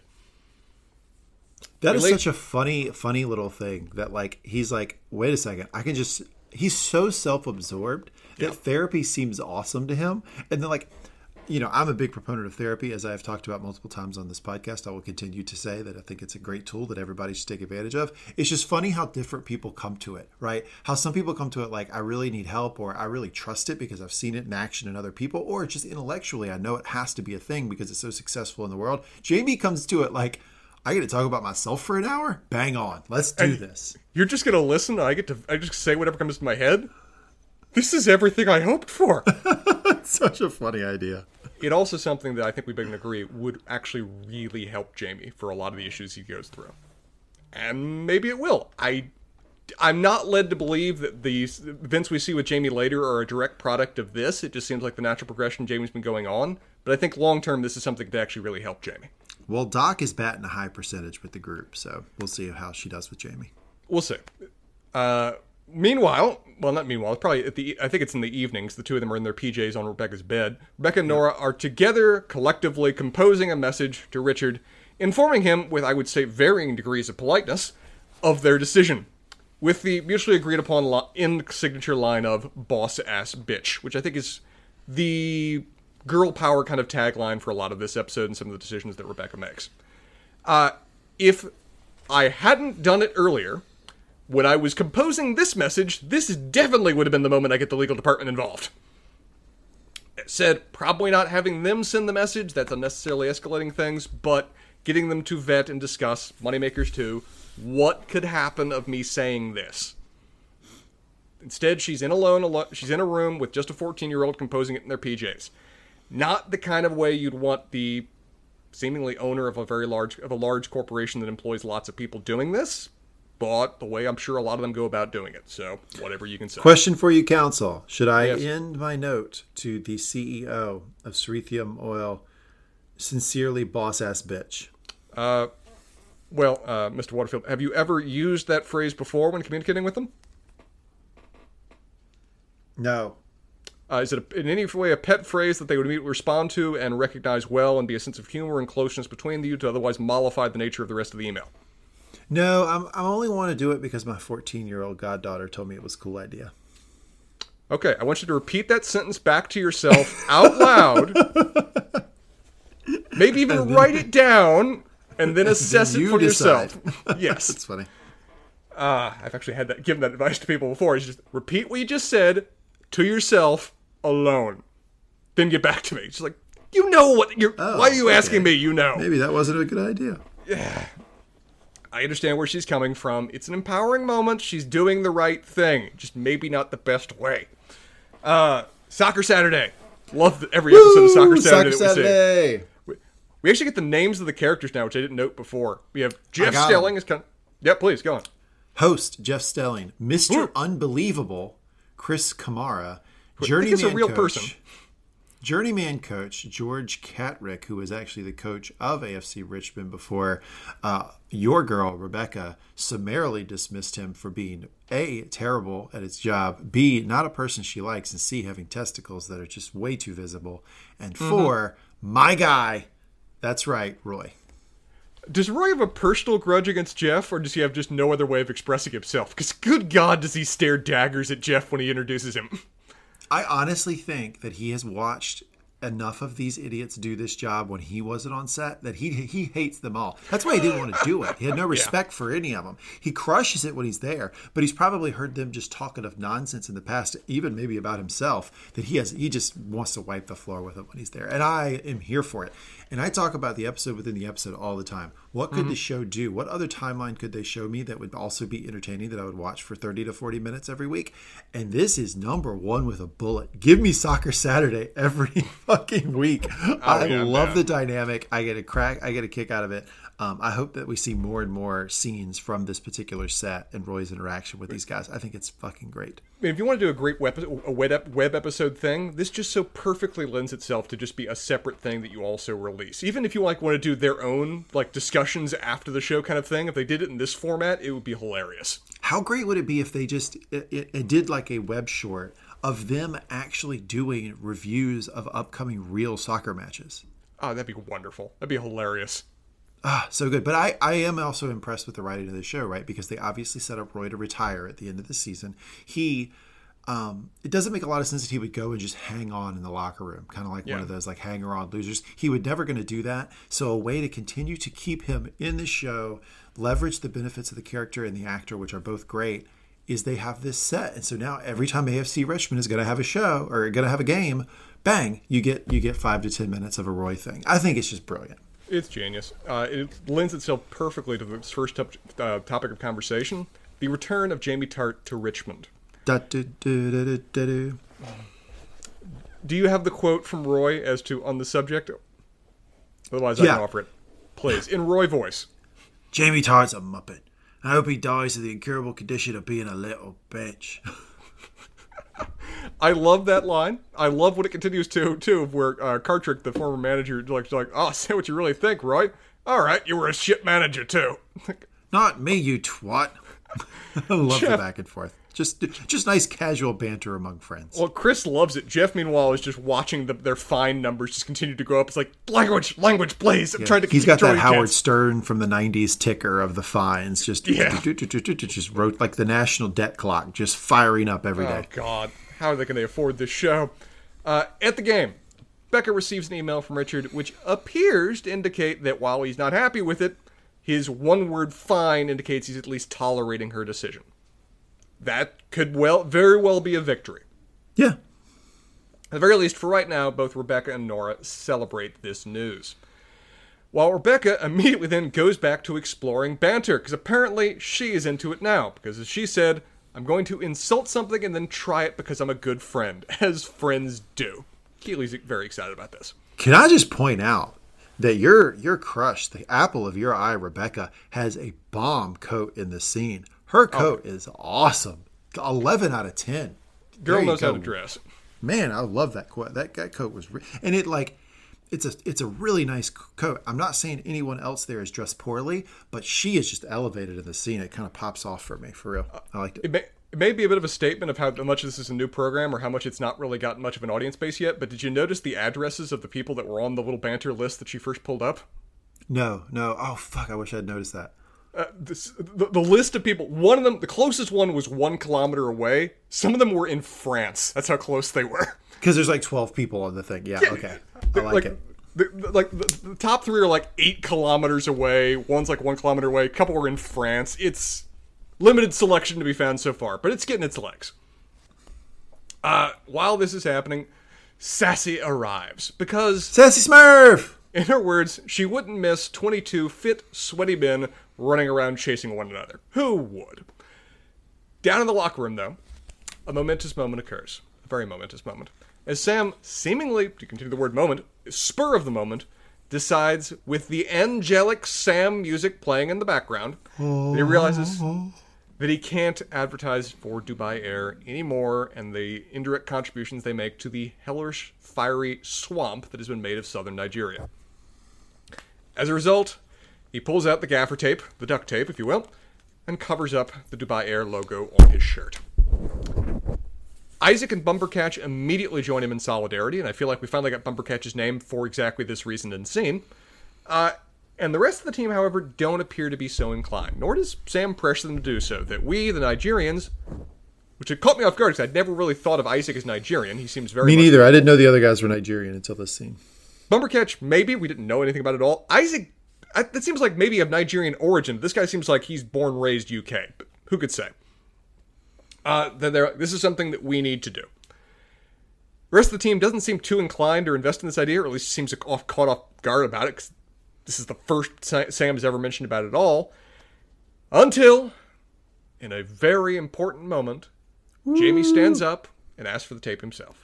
So during this scene, when they have the inspirational Sam music and he's explaining, hey guys, I don't expect you to do this, but I hope you understand why we as Nigerians have to do it. Pause, beat, pause, beat. In my home, there was do it, Jamie, do it. Do it, Jamie, do it. I was like screaming at the at the screen. This is a perfect opportunity for him. And Jamie, you know, clusterfuck that he is socially, does see the opportunity, stands up and does the right thing. Does the right thing. This is Jamie actually revealing to them finally in a way that they can believe, because he's actually putting himself out there and costing yep, something. That sure. he's a better person. The good guy that was always hidden under the layers of bullshit in Jamie is starting to shine through, and they're recognizing it. That he's willing to go to the wall for his teammates in a way that they never would have thought he'd be willing to do before and I love his ex is, is in is in explanation for it too. Is that we're a team, ain't we? Got to wear the same kit. I love that explanation description. It's beautiful. They each give each other finally for the first time in this episode. Sam gives Jamie the respectful nod, and he returns it. They're uh, the respectful guy nod, which I translate as I'm emotionally, I'm really emotionally affected by what you just did and appreciate it immensely, but I can't say so. So here's a head nod yeah, due to societal expectations, I can only express a certain level of emotion. So I'm going to convey this shining ray into my emotional, my, my, this brief ray into my emotional soul.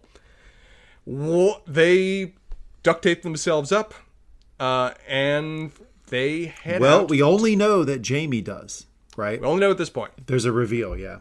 It's a key reveal to both not only us but to the audience that's watching there at home that because they're all wearing hoodies as they walk, walk out of the pitch, it's not apparent at first who's done this or what they've done. The announcers, meanwhile, are debating mostly on the subject of Jamie's return and, you know, whether the fickle fan base will actually embrace him back. Uh, Lee, how does the fan base in the pub respond to Jamie Tartt returning to the team? Jamie Jamie. I'm going to give you that one because it's, it's earned. It was great. It's a hilarious scene to see. I just absolutely overjoyed all these people are. Oh my god, and the beer's sloshing and there's just May partying behind them. Because there's all this like stress around within the, you know because we see the team's perspective right and ted's perspective there's all this stress around bringing it back i love that they just give you the brief shot of what everyone else associated with afc richmond We've got thinking, an ace is, thank back! god we got another ace yes let's do this Yeah, it's one of the moments where the fan base can often just kind of cuts through the emo- cuts through the crap. It's like, no, no, no, this is better, and we love it. Uh, while that's happening, them being over the moon, the team takes off their hoodies, and the crowd is reduced to silence. The journalists cluster, pictures are taken as everyone realizes that a whole team is now protesting their lead sponsor, Dubai Air. The announcers rapidly deduce what is happening. They're in shock about this. And this is very much one of the moments of where I'm a fan of two of two of two minds. Regular Spencer Love the Show fan is like, what a powerful moment. What a powerful statement. This show is going, you know, to energize the Kaepernick route of what would have happened if this played out now, today, with a team and a fan base and an organization that supports him. How could that play out? The lawyer Spencer and me is screaming at the screen, Holy liquidated damages clause, Batman! Oh god! This is hazarding brand! This is an obvious breach of the sponsorship contract! This probably has mandatory damages that are now going to be imposed! Oh dear god, this wasn't vetted with anyone before this happened! What were your yeah, thoughts? and I, I, I, yeah, and my thought immediately was for the money, obviously, um, because I think Rebecca has money, yeah. but I do not think she's got the kind of money where she she doesn't have Steve Ballmer running, right? She can't Steve step into Ballmer Phyllis. owns like uh, Steve Ballmer is like a hundred billionaire. Like if all the sponsors pulled out from the Los Angeles Clippers, he could be like, okay, fine, I'll just run it myself. Like back in the day when, and I'm not saying this was the right move, but it did happen when the Masters when people advertisers started complaining that the Augusta National wouldn't let women into their country club and announcers started pulling out, Augusta did this move. They said, "Okay, we won't run any advertisements during the Masters this year. We'll just pay for it out of pocket." I don't think Rebecca has that kind of money. So that's the hat that I was putting on there of like, "Oh shit." Like they may not make payroll in 3 episodes. Oh yeah, they are inevitably going to lose their largest sponsor now, and even just beyond simply losing their sponsor. And it'd be curious to see this. This is the kind of thing of where we'll see how this plays out. This is very much a real world analysis of whether does this kind of moment that the public's going to eat up. Well, maybe, maybe certain aspects of the public will eat up, but large corporations in particular will either try to use this as competitors or actually treat you as kryptonite for fear of what the, the, the players could do going forward without vetting it with their ownership base. Hard to say. Even beyond just simply losing sponsors, though, I am willing to almost guarantee you that any kind of large sponsorship deal contract would include a provision of you and your organization and your players agree to not engage in acts or deeds that would hazard in any way harm the brand of the sponsoring company. This would obviously be in violation of that clause and almost inevitably because pricing what the actual damages on that would be is almost impossible. It would include a liquidated damages clause that say if you breach this or in general, you owe us ten million dollars or some shit. Yeah, there is actually a clause in sports contracts um, called that. I can't remember the, the the name of the clause, but there's a specific like name that's known in the industry of the type of clause, and in, in essence is exactly what you're saying, which is you have a responsibility to be a good steward of this brand, and if Yeah. you don't, that and it's very like ne- nebulous, right? And if you don't, and we don't think you do, then we'll go after you in some way, and you have to prove that you didn't. And I'll be curious to see whether that happens because it's a difficult thing for a company when that happens of where you've already been run through the shit and now if you do this they're going to look even more like shit but at the same time they just hurt your brand all to goddamn hell in a way you probably can't recover from for years we'll see what the repercussions of this are as higgins so euphemistically expresses this might be an issue putting it mildly Rebecca's phone starts blowing up all to hell because Richard's calling her, and in what is a very much boss ass bitch moment, she turns to the 14 year old Nora and calmly hits decline. I reassure you, that will not be the only way. She will not be able to avoid this conversation for long. But at least right now, it's a triumphal moment for them. We skipped the game absolutely entirely, which caught me off guard. And we cut to the press, press conference afterwards. Ted reveals that he did not know that the team was going to do this. The, notably, the uh, room is more full of journalists than it has been all season previously, but best as I can tell. Yep. And, however, he finds that what Sam and the team did courageous because he's never needed to have that kind of courage because when bad things happen to people like him, referencing his skin color, I presume. Y'all have a tendency to write gender. about it without even being asked. Sure, yes. The person that he represents is the straight white male in a Western society. Um, Sam had to go and get y'all's attention. Therefore, he passes the ball to Sam and tells the journalists, if you want to know about what happened, how about you ask Sam about it? Trent immediately goes first and tries to start with a very football centered question of, So, your team lost. What? What? What? We're just, what? What? They were heavily favored. They still haven't won a game in this lower league in the Champions League. Oh no. I, don't, I feel like the episode treats this a lot lighter than it maybe should be. That, oh dear God, they may get relegated again if this shit I've got a keeps theory happening. about why. We'll get we'll, get, there then. I'm- Um, Sam deflects that question. Trent's basically asking, "Your team lost after this long losing streak. You were heavily favored to win. Do you think your impromptu protest broke their rhythm for the game?" It's a question the journalist is going to ask a player when they do this, right? Yeah, it's a fair enough. The first question they would ask. Sam deflects it completely. He's not here to talk about football. He is here to talk about his cause, his country, what's happening to it, and directly, with some prompting from Trent, because Trent's now in this and ready to write an article about this shit, accuses the Nigerian government of corporate corruption. Sam, is- are you openly accusing the Nigerian government of corruption? Beat, beat, Sam. Yes, I am. Oh shit, is what I wrote in my notes. This is the Enes Kanter situation. You know the Enes Kanter situation, Spencer? Yeah. Yeah, he can't go back to his home country of Turkey. He's a wanted man there. He has to. He's basically an asylum seeker in the United States, even though he plays professional basketball. Sam will probably be in the same boat. That has caused many, many like just geopolitical, logistical headaches for the the the NBA teams that have had Enes Kanter. So they might gloss over it. Who knows? It's a thirty-minute sitcom, increasingly a forty-minute sitcom. But Yeah. but in real life, this would have had huge implications on Sam. He probably never would have been able to go back and visit his his parents, um, and he uh, it would have been a lot that the club would have had to deal with. Depending on the country, it could have a lot of implications for his parents, for his family that's in Nigeria. They could face a lot of harassment or even prosecution as a result of some of the actions that Sam's engaged in. Right? Unless they denounce him, right? And that's what the, that's what the pressure would be is to denounce him. They they to denounce him or they leave because uh, things could be very unpleasant for them going forward if the Nigerian government tries to make an, decides to make an issue of this.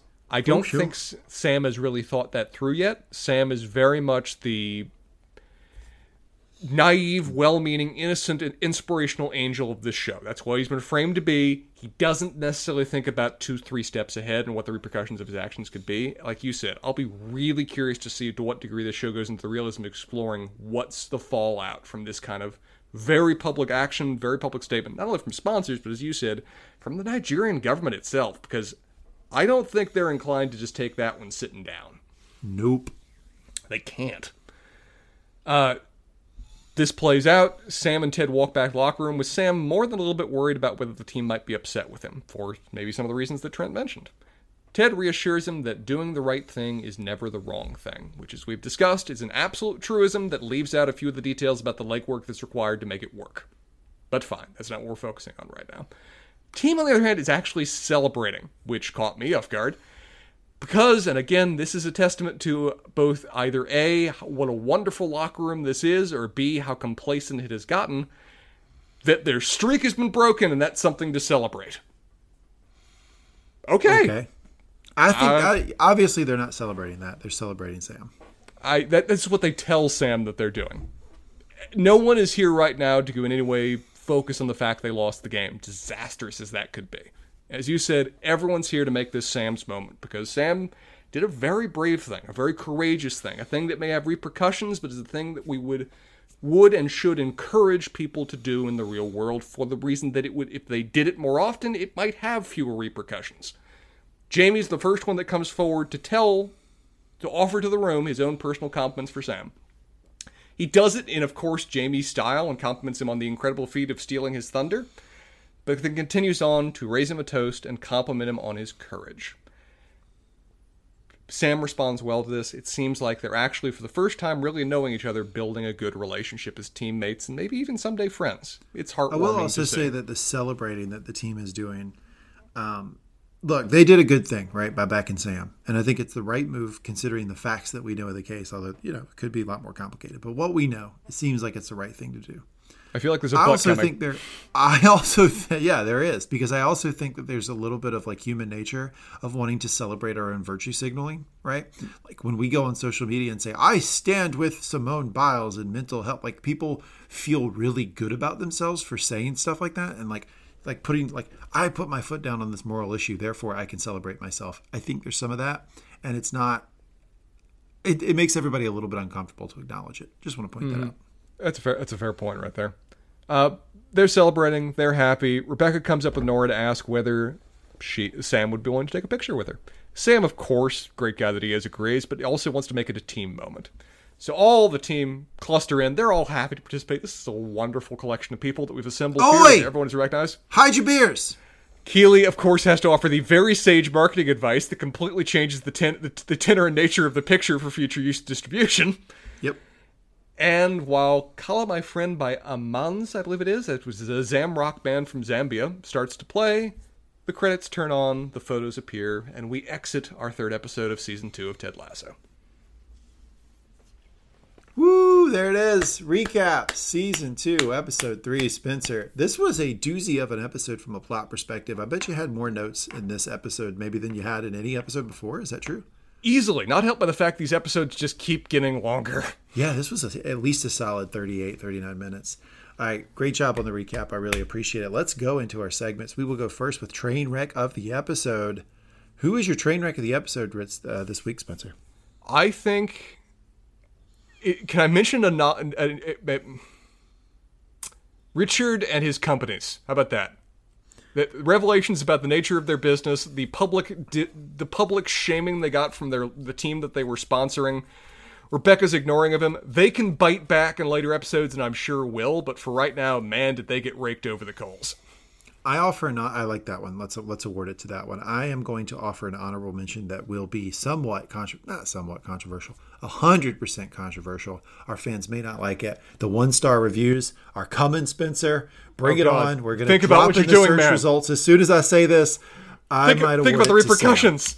I might award it to oh. Sam because he is to me in this episode, and I, you know, it's just my perspective, a very, very well-meaning, good-hearted, great-souled bull in a china, china a ch- bull in a china shop. Right?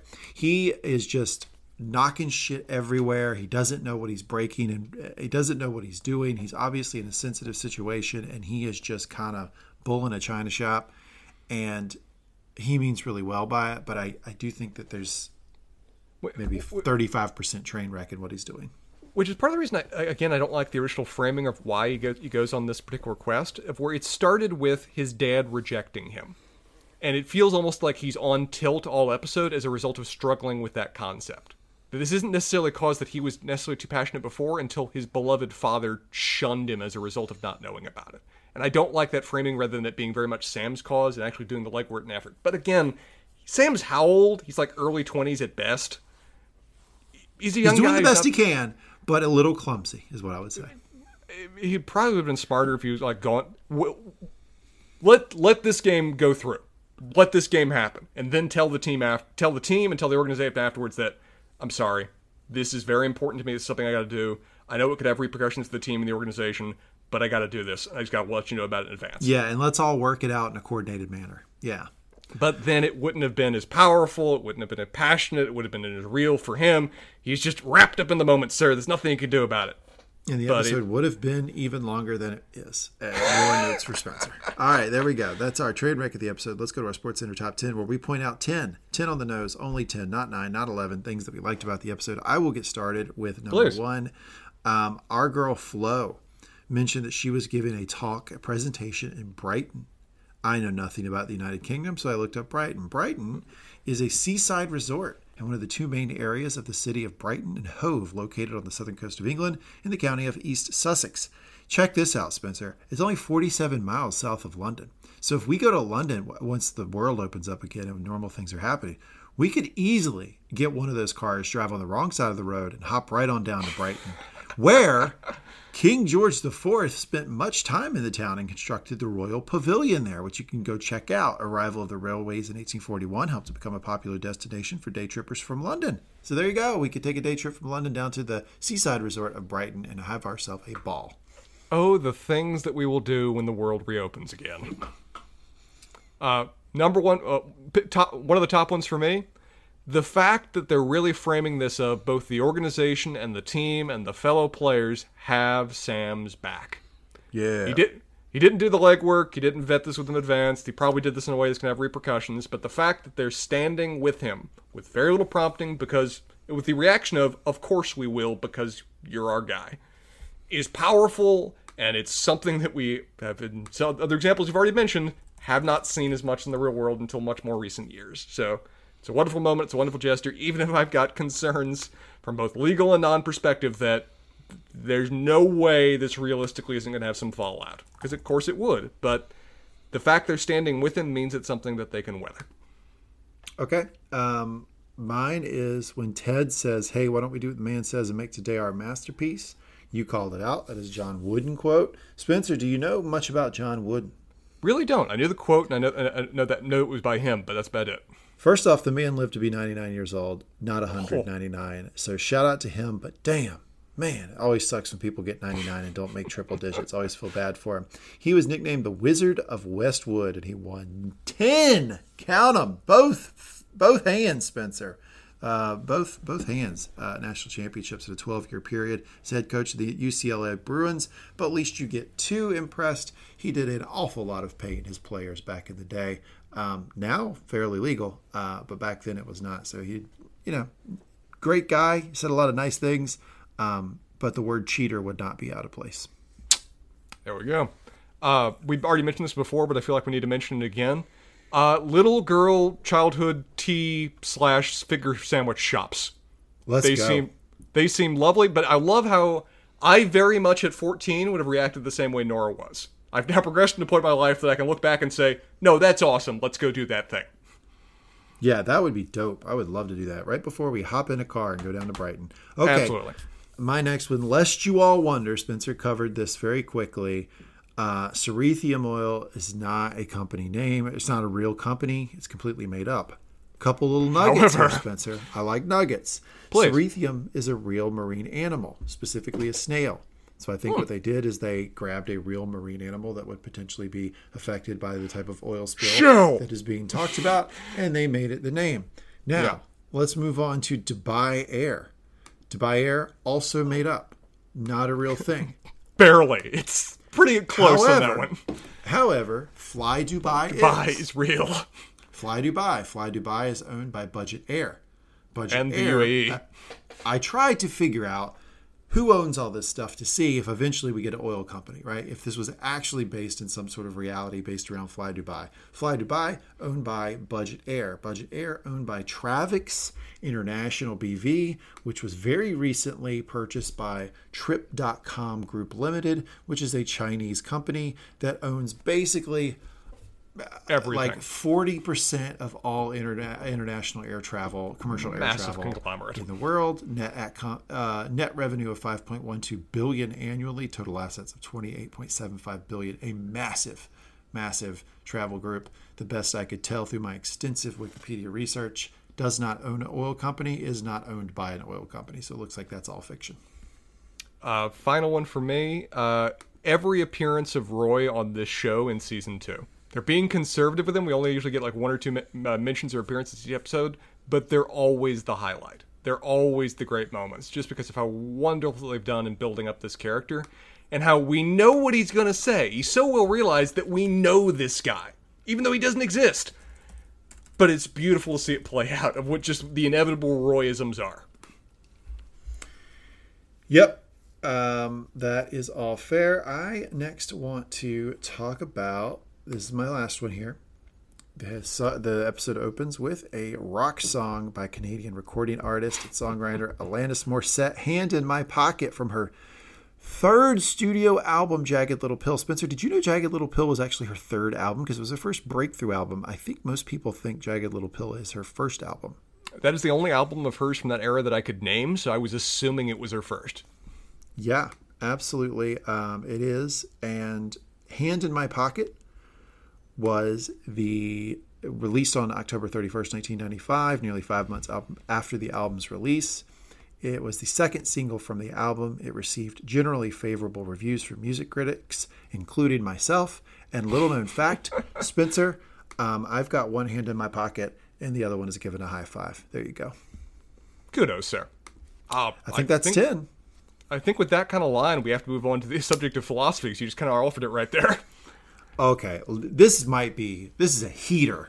This is throwing throwing 98 on the stun gun here of Ted's life lessons of the week. I've got 3. I think they're all extremely strong. I'm number ready, one, man. Number 1, point is Aunt Stinky, sometimes you have to do the right thing even if you lose. Yeah. It's and I think hard. the point there is you know, sometimes you have to put your foot down and say, I'm going to do this because it's the right thing to do, even though you know that there are serious repercussions for your actions. It is um, a way to not be implicitly selfish, and it's a way to stand up for your friends. Number two, doing the right, a lot of right thing comments here. Doing the right thing the is name of the episode. wrong thing. So this is framed around what Sam is doing here by mm-hmm. basically mm-hmm. uh, standing up against Dubai Air, one of their primary advertisers and supporters of AFC Richmond. I will say that Sam's quote doing the right thing. This is not Mookie throwing the the chair through the pizzeria window or the, the rock through the pizzeria window. Right? This is not as Thank complicated.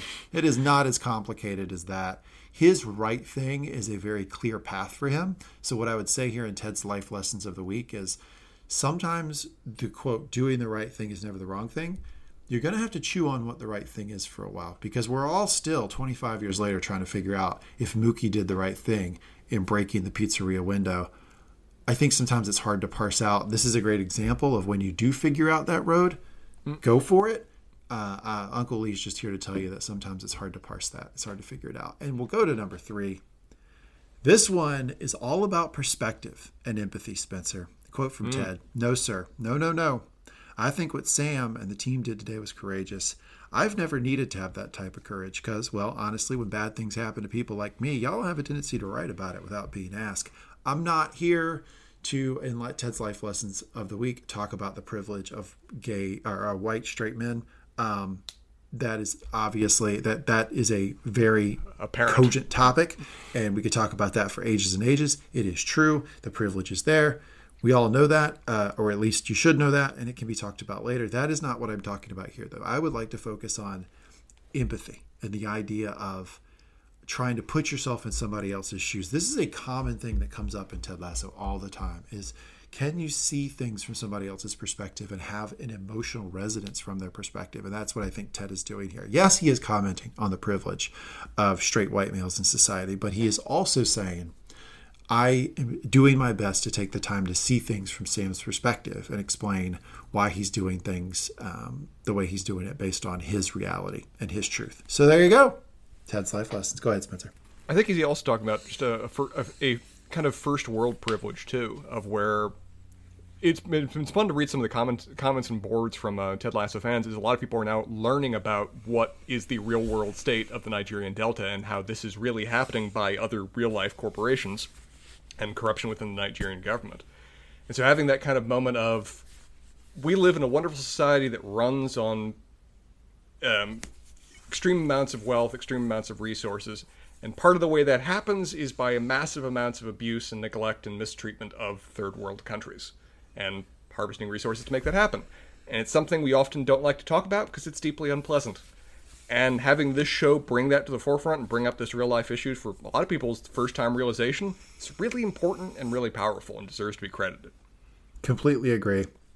There you go. I think that's a good place to put a button on it for this episode. Let's wrap up with final thoughts spencer. I'm interested in your rankings. Again i'm not going to ask you to do one two three four five of favorite episodes. I am going to ask you though to place it you know in general percentages is this episode top 50%, top 20% of your favorite episodes, or is it somewhere lower? It's really hard to rank this episode in a vacuum. This is such a setup for what's going to be an interesting plot. It, its overall ranking is going to depend on how well that plot ultimately works.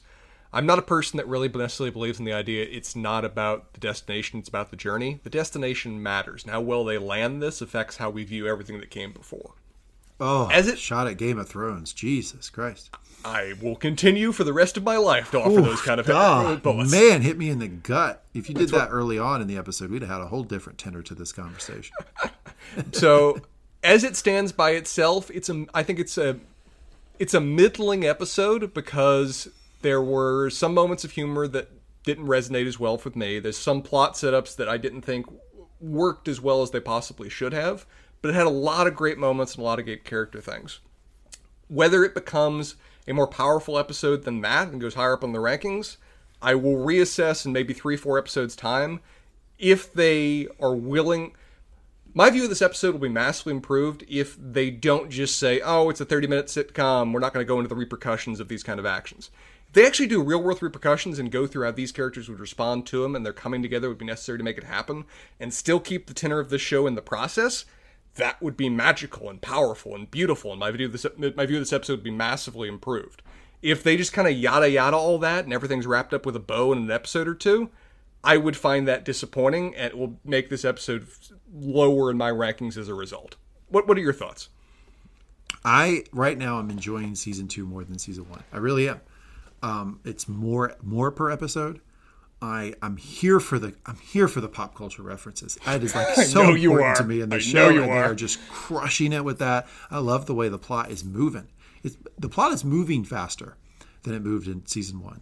There were episodes of season one where not a lot happened from a plot perspective. As good as those episodes were, we did cover them. So if you have, you know, want to listen to our coverage and what our thoughts of those previous episodes, please do so. But I think that it plot's moving faster. They obviously are going toward a season three landing, and I am here for it. I really, really like it. I think they're doing a great job with this season, and I can only imagine that this fan base is going to continue to grow. And I find it really impressive how large the fan base is, considering this is an Apple Plus you know product and most people don't even know what the hell apple plus is right it's a mm-hmm. brand new brand new app brand new commodity out there in the market so i think that just shows the quality of the show and i am happy to be reviewing it with you spencer and i'm happy for all of the audience who is here listening with us Last question from me.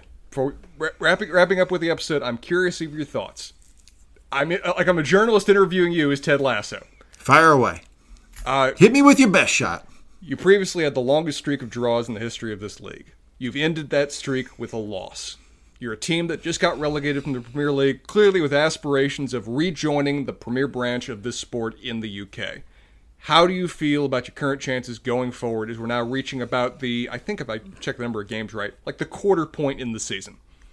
Uh, um, I will say that this is a theory that I, I referenced but didn't have a chance to debut. So thank you for asking me one final question so that I could. I think that part of the reason why they were so flippant about the loss is that uh, from a writing perspective, now they have got the team unified. They've got two aces. Football is life, and Jamie Tartt do do do do do. Jamie Tartt do do do do do do. Two aces. Shout out ep- season one, episode six. They finally got there. The team is a cohesive unit. Samuel Obisanya, the defensive master that we have, is locked in. He feels the support from all of his teams. We know he plays better when he's happy emotionally, when he feels that support. I think this team is now unified in a way that they're going to start to translate that to their their performance. And I don't think they lose another game in the regular season. That is my perspective. It's one of the things of where I think Trent was kind of on the money that that sudden last second protest probably did me- mess up the team's headspace going into that game that they For were otherwise heavily favored. Yes, but it feels like the show is framing that as being the necessary cost, the necessary investment for them to go on the streak that sets the course of their season. Completely agree. Okay. Um, if that if you don't have anything else, Spencer, I think we can go ahead and wrap up here on season two, episode three, the rightish thing. What a great episode! What a great time reviewing it with you, Spencer. I uh, really enjoying going through the, the episodes here at Ted Lasso here on the Lasso Lowdown. If you're listening, you're enjoying it. Please let us know. Please subscribe, rate, and review on whatever podcast platform you use. You can also go to mangumtalks.com. That's M A N G U M T A L K S.com. Upper right hand corner, click contact us. Fill out the form send it to me. I love hearing all the feedback. I love hearing from our fans because part of the reason we do this is we want to create a little community here where we all watch the shows that we love together and we love Ted Lasso and we love the fact that you're listening and enjoying it with us. Spencer, one last thing before we part. Uh, and we'll love when you eat cake and drink tea with us as you do so. Have your own recommendations as well. We'll happily enjoy them too. Absolutely. If you got any tea you want us to cover or desserts that you'd like Spencer to buy, the cheap version of, because that's how Spencer rolls, then let us know because we like that too. So any just any uh, recommendations you have for the podcast, we would really enjoy it. Thanks everybody for listening. We will back be back with you one week from today with our coverage of season one, episode four. Until then, see you.